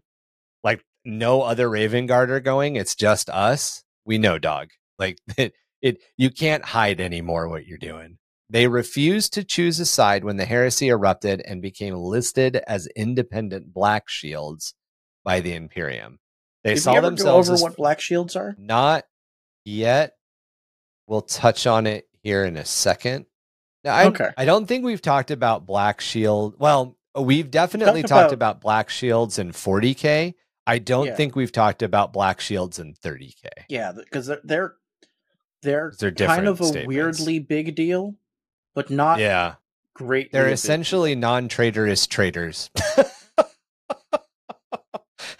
And I'm sure there's a more eloquent way to say that. the way you described it sounds like the motherfucker who voted present at like a, a congressional like vote or some shit like that. Right. Instead of saying abstain, go. I was here. I I was pled the there fifth. when Horus slew the uh, slew the emperor. I I plead the fifth. so I they saw heresy. themselves. I, actually, here's a really good way to describe the Black Shields. They saw themselves as following the original ideals of the Imperial Truth and the Emperor, but did not align themselves with what they saw as a failing empire or the forces who turned against that failing empire. They essentially saw the empire as having failed them. And even though they believed in the original ideals, they had no real compulsion to continue following on the side of the imperial forces during the great uh, during the Horus heresy essentially. Um, and Black Shields also kind of gets used for loyalists from traitor legions uh, a little bit. It, it, Black Shields and Gray Shields are uh, I don't know why 40k loves using both of those terms to mean different things in different eras, but that's that's kind of what how they're used. I, I like mean, the do 40k equivalent of making fetch a thing. do you have any other like big insight into 30k Black Shields other than they're the traders of the traders? Roughly. Yeah. that's about it. Like that's even what they are in uh in 30k. Uh, Yeah. That Yeah, and thir- I meant 30k. Yeah, well, in in the game Horus Heresy, uh, in Horus Heresy, that's legitimately what they are. Black Shields are. Okay, so do you want to run some Death Guard that are loyalists and have loyalist like Death Guard characters? Here, we have a guy from you know the Eisenstein hanging out over here. You can run him now, kind of shit like Yeah. that. That So Garro it fits. Nathaniel Garro is a black shield. Yeah. And and the some of the black shields became the gray shields, the gray shields being the knights errant, the knights errant became the gray knights. Grey Knight shields. Black shields in 40k is a term used by the Death Watch and again it's essentially the easiest way to look at it is it's these warriors who have fallen out of favor with their own chapters so they're consigned to work with the Death Watch. Like it's kind of it it's similar but different. It, it's weird. It's, it's weird, Um, which is 40k, and it's oddly medieval European, which is also 40k. yeah, it's a very cool sounding name too, like Black Shield. Like, oh yeah, I'm Black Shield. Sounds like Well, Black Shield, It baby. sounds like a ceramite equivalent of like armor all. Buy Black Shield today. um, from this point on, they basically faded into obscurity, being seen only nominally fighting on under the Emperor's orders, most of their efforts being seen as those of mercenaries, raiders, and pirates, until it was assumed their efforts in the post heresy era of Reformation dwindled out as they had all died. Uh, so the way that they followed the Emperor's orders is they actually took the fight to the Night Lords pretty bad, and they fucked the Night Lords up pretty hardcore, and then they faded into obscurity. They basically fought for the Emperor, but they fought for the original Emperor, the Emperor of the Unification Wars. Non-vegetative emperor. Yeah, that they kind of didn't like what was happening with the late stage Imperium, even before the Emperor was put on the Golden Throne. And then after the Golden Throne into the Reformation, they basically just stopped giving a shit because a lot at that point, a lot of the like quasi religious stuff had worked its way in, and the Ashen Claws were not about that. These are warriors from Terra. These are not like th- these are yeah these are original unification war era space marines so they have a very different relationship with the imperium and the emperor than any modern space marine would Almost as close as a Primarch. yes yeah so unknown to the imperium at large they did however survive and they've survived into the modern day finding a home in the astragadus system where they manage a harsh existence among the shattered worlds two of the system's planets had collided during the system's early life, and the system had basically become a tangle of shattered and dead rocks. There's a couple of planets there, but the majority of it is just space junk. Uh, It's a desolate place devoid of natural resources or habitable space, which makes it the perfect place for renegades and pirates to hide. The Ashen Claws conquered the region 10,000 years ago, so during the end of the heresy, building their base on Astragadus Prime. Their fortress is called the Lost Eyrie, and it is a twisted spire of black rock that scrapes the edge of the bleak clouds that cover the world. From space, it's impossible to tell that any human or Xenos made installation exists, but the crags and cracks bristle with defenses. The Ashen Claws live alongside the Void tribes and renegades that had infected the system, a population that they recruit from for their aspirants to this day. They continue to survive mostly by raiding Imperial stocks for supplies or those outlying void clusters and human colonies that are close to their home system. These are worlds that are far removed from the influence and protection of the Imperium. Now, when I say that they raid Imperial stocks and supplies, but they're also far enough away that a lot of the human worlds don't fall under the influence and protection of the Imperium, the Imperium stocks that they're raiding are like the deep stocks that are meant for the Death Watch to find, or that they're meant for a Crusade group to find eventually. These are not stockpiles or supply lines that are actively monitored. These are like cash. Nowhere near active use. This is your rainy day stuff. Yeah. Yeah, Or or and your- eventually they get know that there's resupplied because be- someone needed it. So it's just you know a perpetual cycle of uh, subsistence uh, uh, um, scrounging. Yeah, exactly. They live outside the law of the Imperium, and they are considered a renegade chapter that is being actively hunted, regardless of the fact that their loyalties still remain aligned with the Emperor's original vision. As they also stand against chaos, they have found partnership among the other Astartes that have darker reputations, such as the Exiled and often fan favorites of everybody, the Carcharodons. Space sharks need more respect. That's right. Uh, for three, six, or nine dollars, you can see me accidentally go to the wrong picture. In exchange, And what a glorious picture, I have to say. it is. And they work with the Carcharodons in exchange for war materials in their times of greatest needs when the red tithe cannot be filled in its normal ways. The Carcharodons trade these war materials to recruit from Ashen Claws controlled worlds or from the population of Astragadus, or uh, Atragadus itself. Now, the interesting thing is that the Ashen Claws are duplicitous by nature, especially at this point. This is a chapter of space marines that has been renegade and piratical for 10,000 years.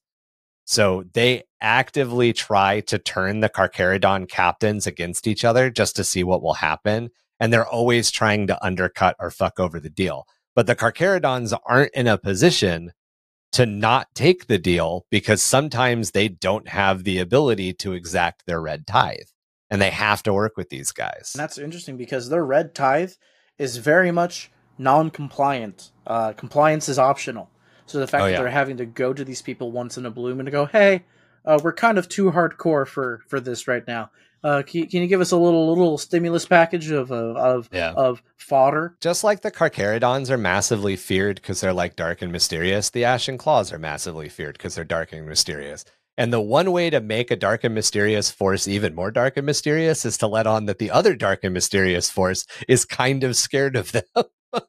Yeah, it's like who, who, who's cooler? The, the the space sharks made by an edgy sixteen year old, like who's like, yeah, street sharks, but like in space, or oh, these guys they deal with the space sharks and they make them say please. or or or the 15 year old that made the edgier Ashen Claws to make the space sharks look tame. Ashen Claw Yeah. is my Ashen Claw is my fursona name, and you shall My respect it. persona name. That's right. My Ashen Claw, no. wow. Ashen Claw, like- what are you doing back there? Step Carcharodon, why are you stuck in the dryer? And it's just the fucking VTuber model lady that everyone says is the fucking Ugh. Tyberos. she should be leading the space sharks. right. So the Ashen Claws use a lot of assault craft in support of fast moving infantry and often use tactics that seem most familiar to the pre heresy Luna Wolves, which makes sense. Their colors are dull dark gray bordering on black, and their power packs, pauldrons, and vambraces are in a dull red. Their helmets also carry red markings or are entirely red depending on status. And again, a little bit like the white scars, it has more to do with status than actual like role. While I do have some newer equipment, they are known for their older patterns of power armor or mixing suits of power armor. So a lot of times you will find a very common way to kit bash them is to use parts of Mark 6 and parts of modern Marks mixed together kind of haphazardly. Uh, the way that I did mine is it, they are intercessor bodies that I've modified the power armor a little bit on, but I'm using Mark 6 helmets and Mark 6 power packs and the Mark 6 shoulder with all of the bumps on it, the uh, the healing beads on it.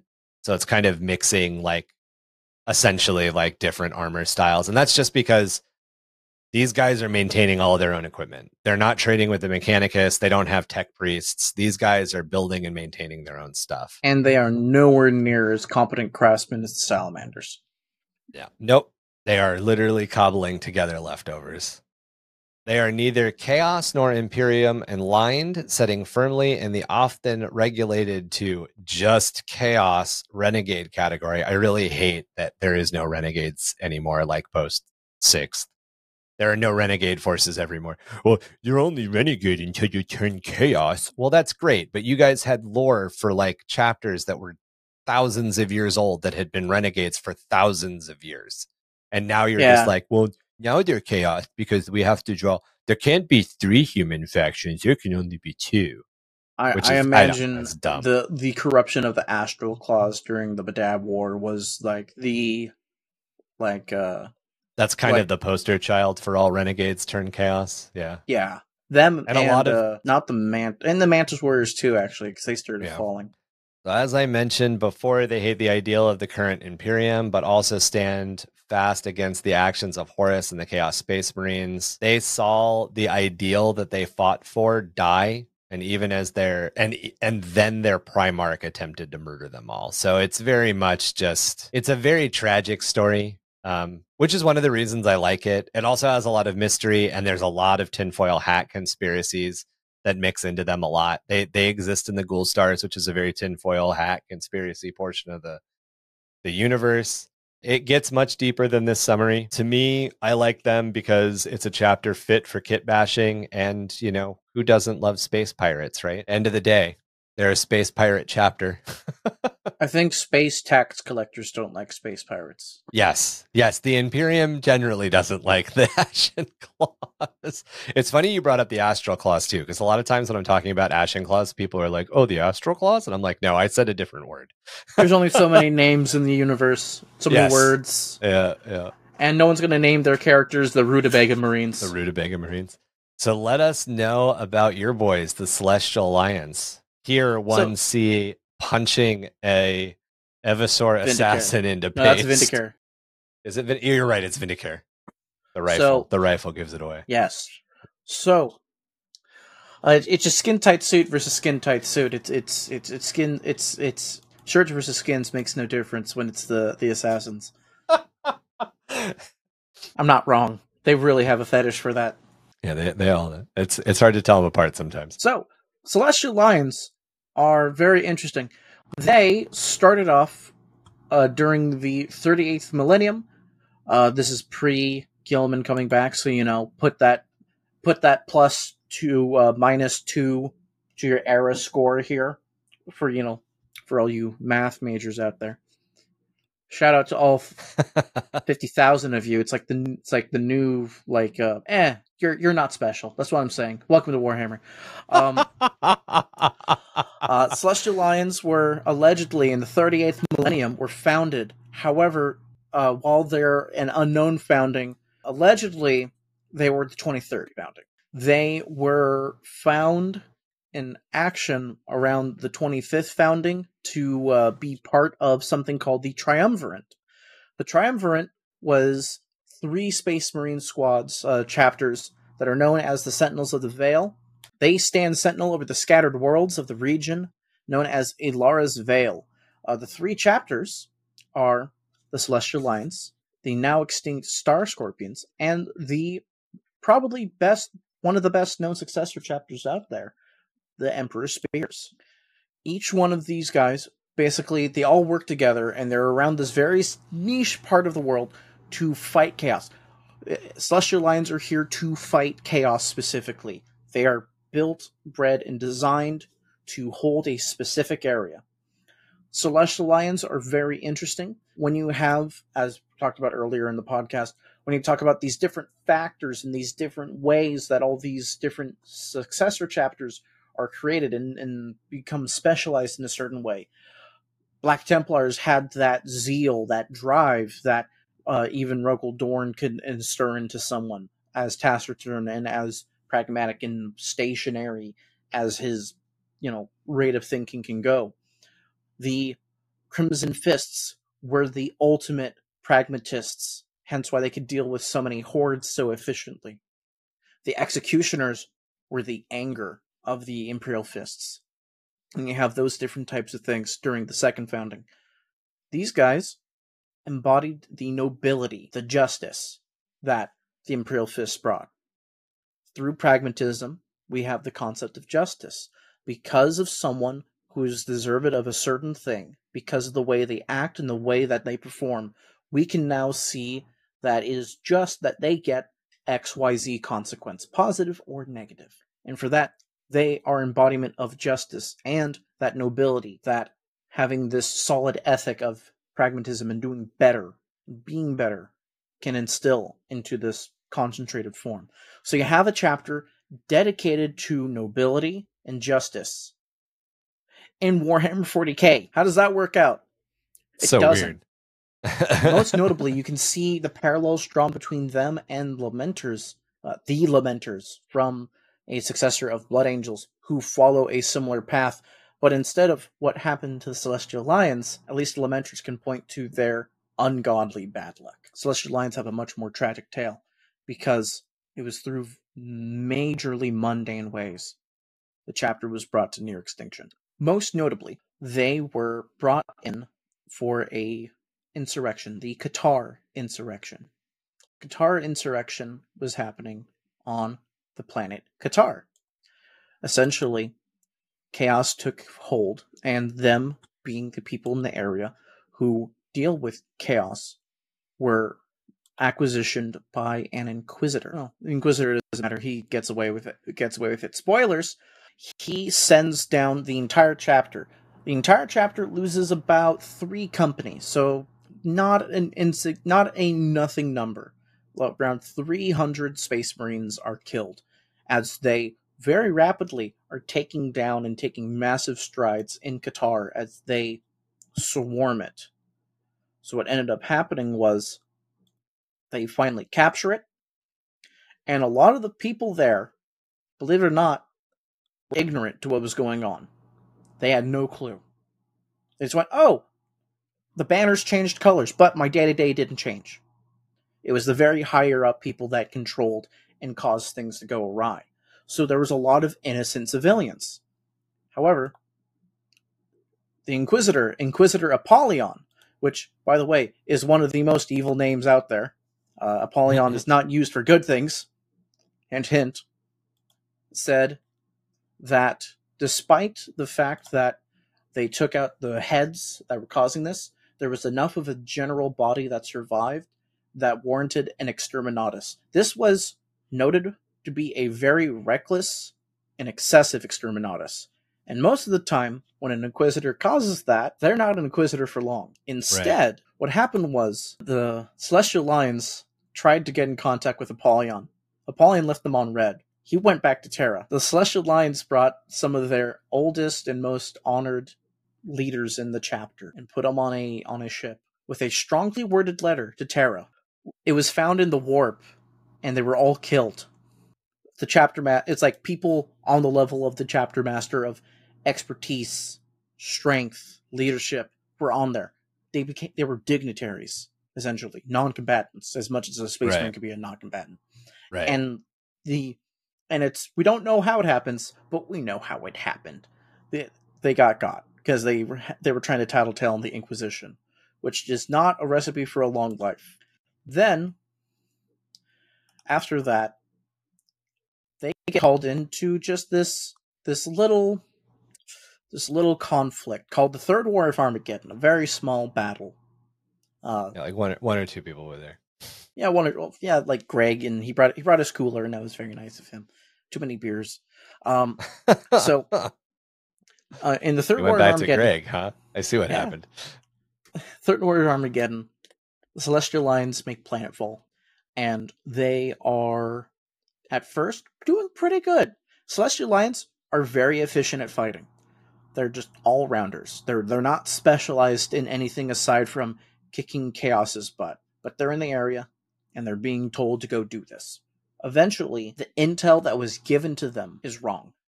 What was supposed to be like a bunch of Choppa boys and a couple of Slugga boys with maybe uh, a few um, of the uh, Flash Gitz and and uh, their tank busters are besieging a colony. The colony is dead and now there's like Bricka trucks and people and mech boys and all these other things. So it's a completely unproportional fight. And you can't just send out everyone to fight at the same time. That's a logistical nightmare. It can never right. work feasibly. So they have right. to, you know, plan it right. So they're being they're being sent to all these losing fights. And more often than not, being sent to places where people are already dead and have been established as uh, basically the orcs territory to be yeah, killed. I, I told you that there were parts of of this of both of these chapters that aligned a little bit. oh, it gets better. We are now at half a chapter capacity. Five full companies are dead, killed. We now have word that in a place called the Mannheim Gap, there is a factory that has stompas being made. Stompas are big. They are really big. Do, do you know how how physically tall a Stompa is, Ryan? Because Marky has one. Oh yeah, yeah. I fought Stomp. I I one on one two Stompas to death with uh, Abaddon. Abaddon. Yeah, yeah. It took yeah. basically. It only it, took it four takes, turns. th- think about it this way: it takes the named character of Chaos essentially to take them on head to head effectively. They are not a unit that you should ever be even with a hero unit taking one on one. Yeah, it, it, it's they are big and they are scary. So they're sent. They're they're sending their entire chapter to the Mannheim Gap, and they are told they need to destroy this factory, and When doing so, they'll be able to destroy the void shields, and then they'll have the people above them nuke it from orbit. The only way to be sure. Yeah. Here's a picture of a Stompa next to a um A Lucius pattern warhound yeah, a warhound. for three, six, or nine dollars. You can Um, see how big a Stompa is. Someone goes, "Oh, but actually, if I just log on to my Brave browser, Oh goodness. Yeah, that too. Feel free Um, to Google anything we talk about. It's fine. Just do it. Yeah. Just do it with your phone. You'll get an idea. yeah, that'll be great. Well, it'll be like it's like we're looking at it together. But not. Time travel. So they go to the Mannheim Gap. There's 500 Space Marines with the various characters and you know vehicles and the, everyone, every surviving member of the Celestial Lions is there now. They've already made like five Stompas. They're not equipped to deal with five Stompas. They charge in regardless because that is the job they have to do. And you're a Space Marine, you don't really retreat that often. They go in and they're kind of kicking ass all 500 of them working together in unison, in tandem, taking on this green horde, this sea, being only filled not by verticality, but by density of orcs as they're cutting through them. Suddenly, sergeants, captains, apothecaries, librarians, one by one start falling, being shot in the head by something up in the ridgeline. Some things up in the ridgeline. They don't know what's happening. This accuracy, it's unknown to them. These orc snipers begin taking out the leadership. Anyone with heraldry, anyone who is trying to capture gene seed, anyone giving orders, to the point where it's now sergeants being sniped because they're the only ones there to actually give commands. They. Yeah, orc snipers strike a lot. Especially where you don't think orc snipers will be, or especially in areas where orcs wouldn't use snipers. Yes, orc snipers is the coming is The the, is the, Inquisition. uh, is the Inquisition is Vindicare assassins. is a big fan of utilizing orc sniper. Yes. in in their reports when they can't explain a phenomenon. yeah, yeah. It- It's like yeah. the Aurora Borealis. It's orc snipers. Yeah, it's just orc snipers. It's fine. and it, it and it's insane. Um, that's why there was that art we were showing earlier of a celestial lion using a power fist on a uh, Vindicare to assassin, vaporize a Vindicare assassin. Yeah. and that's actually why it. even for tournaments I don't run uh, the officio assassinorum with my celestial lions. Oh, nice. Yeah, So why are the Celestial Lions your favorite? the celestial lions are my favorite because you need. I'm not done with the story, by the way. Oh, sorry, sorry, sorry. No, sorry. no. we're not we're not at the best part yet. We're just before it. They retreat. There's only like two actual leaders left, and it's very important to note.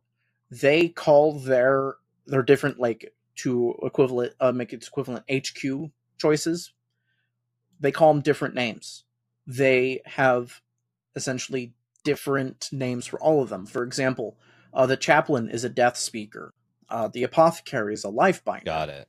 Okay. Uh, sergeant is a pride leader, and the war leader is the captain. I like to call the chapter master the pride master, okay. as you guys have seen, and uh, the guys have actually read out some of my fan fiction. It's so great. But the Celestial Alliance, one Death Speaker, he is friends with Grimaldus of the Black Templars, who is just winning in, I believe it was Hell's uh, Helsreach or Helm's something. yeah. uh, Hell's, Reach. Helsreach. Yeah, in Helsreach. Just finishing that up. A Storm Eagle is sent out, or one of their transport ships is sent out. It crashes in the storm. Just actual bad luck this time. Nothing in Inquisition style. Just crashes in a big ass storm. Not an orc storm. Not an orc storm, no. Not even a Darude sandstorm. Just a regular old storm. And so they find it and they give the message to Grimaldus. It is an amazing quote. Grimaldus, they lied to us about the Mannheim Gap.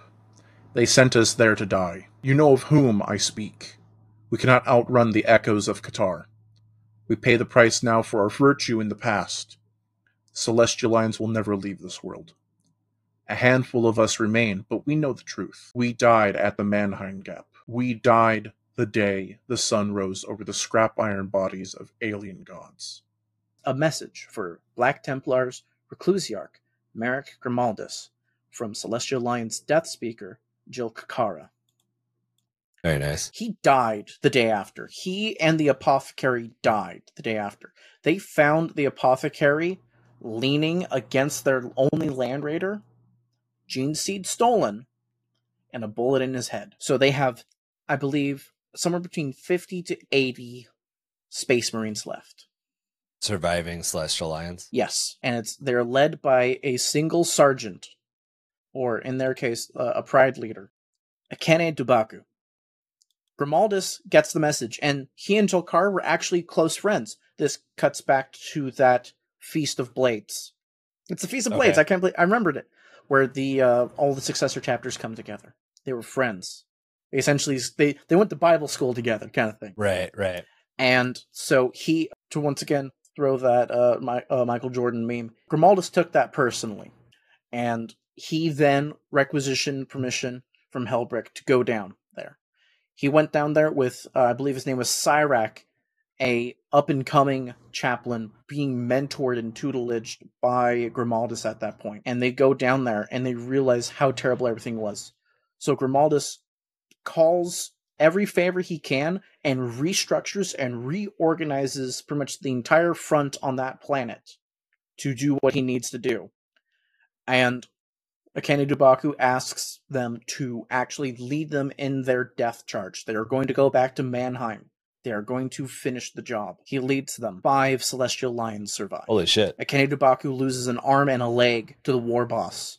And Akane Dubaku told Grimaldus, You are not taking this kill from me. So as the two of them are 1v1ing this big ass war boss in a sea of ceramite and in Armageddon Steel Legion uh, supporting them with I think a Titan or a Knight household. They are 1v1ing this dude in the in this mosh pit of murder. And Right. Grimaldus is actively choking him with the chain that connects his power weapon. Yeah, you can see it right there. That's exactly what happened. It's an amazing art. It's actually my wallpaper for my, my computer. Nice. He chokes on chokes him, and Akane Dubaku basically puts him down like a dog with his bolt pistol as he's out of ammo. Hmm. Forced to use his knife and pistol at this point. The survivors are brought to Helbrecht, who personally awards them his several trophies of his armory. He gives Akane Dubaku this relic Terminator armor and gives him cybernetic implants to basically offset being a, a cripple. Right. And then he gives him Cyrac, Grimaldus's uh, basically basically apostle, who now became a chaplain because of the Mannheim Gap charge that they did, and a bunch of other Black Templars, and a bunch of ships. And then he sent a message out to the Inquisition saying, "These guys are the recognized their own chapter. I have blessed this person to be the chapter master. I consider them Black Templars." if you fuck with them, I fuck with you. And then two years later, a Callidus assassin pretending to be a uh, uh, one of the um, emissaries for an entirely different Space Marine chapter came and decapitated Akane Dubaku. Hmm. And that's my favorite part right there. Despite the fact that he survived, he gets killed anyways. And now there's this lingering threat of the Black Templars to wage their war against the Inquisition. right. And the tinfoil hat theory of mine is during that Feast of Blades, they're going to tell all the other Imperial Fists and all the other executioners and the Crimson Fists, everyone. And there's going to be a long line of power armored ceramite making their way to Terra. And then, It- you know, they had 8th edition starting and the world split in half, so that's kind of like on hold. Yeah. Yeah. A lot of stuff got kind of. The Cicatrix Maledictum threw a bunch of, of ongoing plots into the blender, which was a good thing. Which was a good thing. So what what are their colors? Because I've seen the two different They are color gold schemes. And blue. Okay. Some people like to do so. I paint. I originally painted mine as like a dusty, like desert yellow, Okay. and then my firstborn is gold. But I'm I'm going just for the gold, true and true. right. Uh, it's it's gold and blue, and the uh the essentially the the Angels of Death little whatever chess piece part that's black. Okay. So this so this golden black color scheme isn't necessarily off. It's just that these pauldrons should be bluer, like more navy and bluer. less. Okay. Captains, uh, and lieutenants, basically a, a leadership position, quote unquote.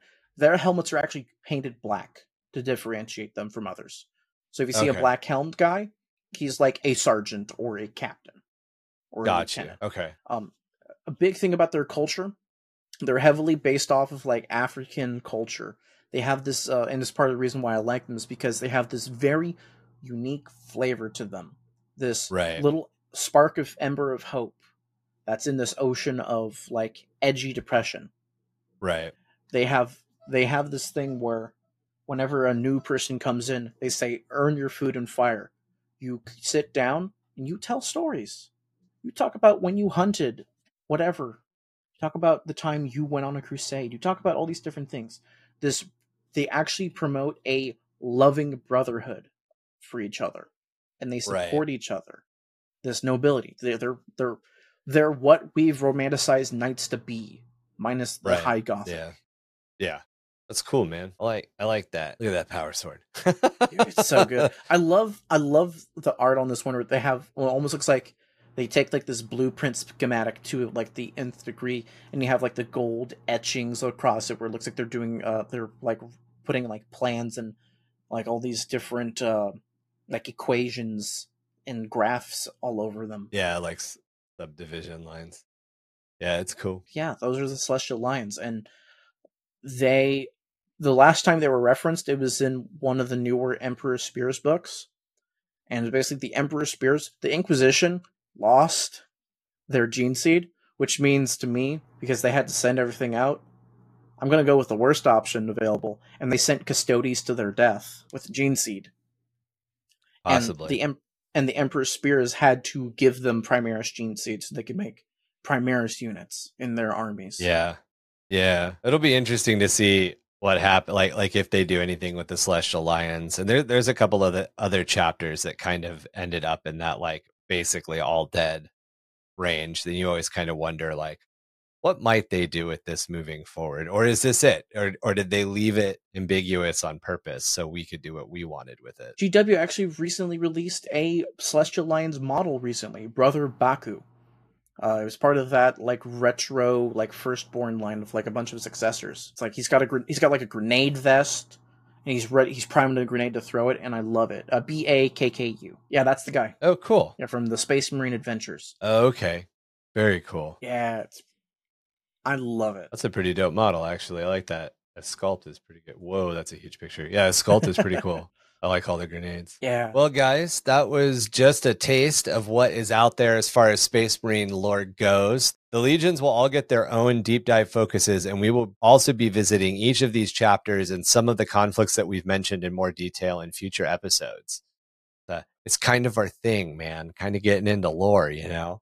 I want the Coral, get the lore. Want to let us know about your favorite Legion or chapter? Get into contact with us about any of our episodes or the show itself through email at underthehiveofmadness at gmail.com. You can also join our community on Discord. We talk about the lore, hobby, and tactics of Warhammer 40k, plus other topics like Warhammer, Age of Sigmar, Magic the Gathering, role playing games, video games, and much more. You can also find Ickbard on our Discord. He's one of our community managers. You can find us on uh, Facebook, Instagram, or at our website, underthehiveofmadness.com. Speaking of Ickbard as our community manager, Ickbard, where can listeners keep up with you and your content? Well, right now I am co-hosting live streams with Handicrafts on YouTube. That's Revenn's Handicrafts on Mondays, Wednesdays, and Fridays at 5:30 PST. We paint, we play on TTS. We have a monthly game where everyone who donos and um, uh, oh, is that the cursed one? Yes, those are our cursed Okay. ones. We have we have Like We have Twitch plays TTS. Ickbard's minor inconveniences and Nice. Ickbard's curses. nice. Uh, so we're, we're we're keeping that tradition alive. Um, Hell yeah. we talk about many amazing things like did that shrimp fry that rice? Um, like often about things that make the s- uh, the viewer feel old. Like, hey, Gobbo, did you know that Monster Energy drink was uh, only started production in 2002? Yes, kind of. Do you know that the headquarters of Monster Energy Drink is Hansen Sodas, which is located in Riverside, California? Okay, that one backfired. Did you know that that Lion King is over 26 years old? Yes, I did. why? Why are you bringing this shit up? because that's part of the stream. Because uh, are you trying to make my knee hurt? I don't Yes. understand. yes, there's a storm coming. My knee's telling me it's my uh. lumbago. No, so Handy and I have this thing where stream now dignifies us only as boomers. yeah, so that, we that so we bring up we bring up things that make stream feel immaturely uh, young, while I also make Handy feel extremely old, even though he's not even. Yeah, I was gonna say all you have to be to be classified as a boomer nowadays is over twenty five. I know, right? Isn't it? It's wild? very strange. It is very strange. I'm not even a boomer, and I'm I'm a I'm a geriatric millennial, which they used to call a cusp Gen Xer, but apparently now we have a new name because the news is weird. Yeah, Uh, you can you find us. You can find us on. He streams on Twitch and on YouTube. He also makes some amazing YouTube videos. You'll also see me in a couple of those as well. That's Revenn's Handicrafts. R E V E N N apostrophe S Handicrafts. And are- are you still doing That's the- the entire joke. Are you still doing the Instagram stuff or no? Has No. it been a bit? No. All right. Well, then I Uh, won't send people to look to stalk you on Instagram. I haven't posted there for a while. To be honest, I need to up my painting game. I've gotten like to, to quote the mad lad himself, Riddick. I've gotten soft. I need to get back. I need to get back into it. You need to get back here. What does he say? My primal oh, edge Oh or whatever. God. And then he breaks- the and then he- persona, my primal edge. and then he re-breaks his own leg and buries himself in a tomb to heal. Oh my god, the fucking Riddick movies. All right. Well, as always, we will have spellings and links down in our show notes. You can help the podcast grow by liking and reviewing us wherever you get your podcast fix. We are on Spotify, Apple, Google, Audible, and many more. You can also support us on Patreon, www.patreon.com slash under the eye of madness. All Patreon members get access to a video podcast. So you can see our beautiful faces and check out all of our amazing blenders. All Patreon levels also get access to our quarterly painting contest. Plus, we have higher perks at other levels. So go on over and check that out. Uh, we are still doing giveaways. However, because I was in China for, because I'm basically going to be in China until late January, we will probably be doing a batch of giveaways to make up for December and January since we haven't done those giveaways November, December, and January since we haven't done those giveaways yet. So keep an eye out for that. Or if you're interested in getting involved with any giveaways and this is the first time you've heard of it, that's a place to figure all that information out is over there on Patreon. It's where all the cool kids are, because I'm there. That's right. Devil's Comet Amasec, made from only the purest and eldest comet melt-off, harvested from the deepest regions of the Emotus ice field. Distilled by House Costenus right here on Level 2, a proud sponsor of the Glacial Marauders. Not like a fake, fake advertisement. This is a real fake advertisement. That's right. This is a real fake ad read. the hellish banshees of discordance, the pirates of the Innsmouth Vox waves. We are 665.66 UHMR Chemrat Radio, reminding all of you chemrats, hive mice, and some ghoulies to keep those dials fixed right here. Same ratty frequency for a dose of the same ratty ass attitude. In the underhive's gloom, where danger does swoon, hear this warning, my child, neath the cold, haunting moon. Beware the emperors, arms of four they roam. Stay close, stay in sight, never stray far from home. And read a book. Spay and neuter your squigglins. Is that like spay and neuter your best friend? No, no, it's like Yours. it's Bob Barker. Bob Barker. Yeah.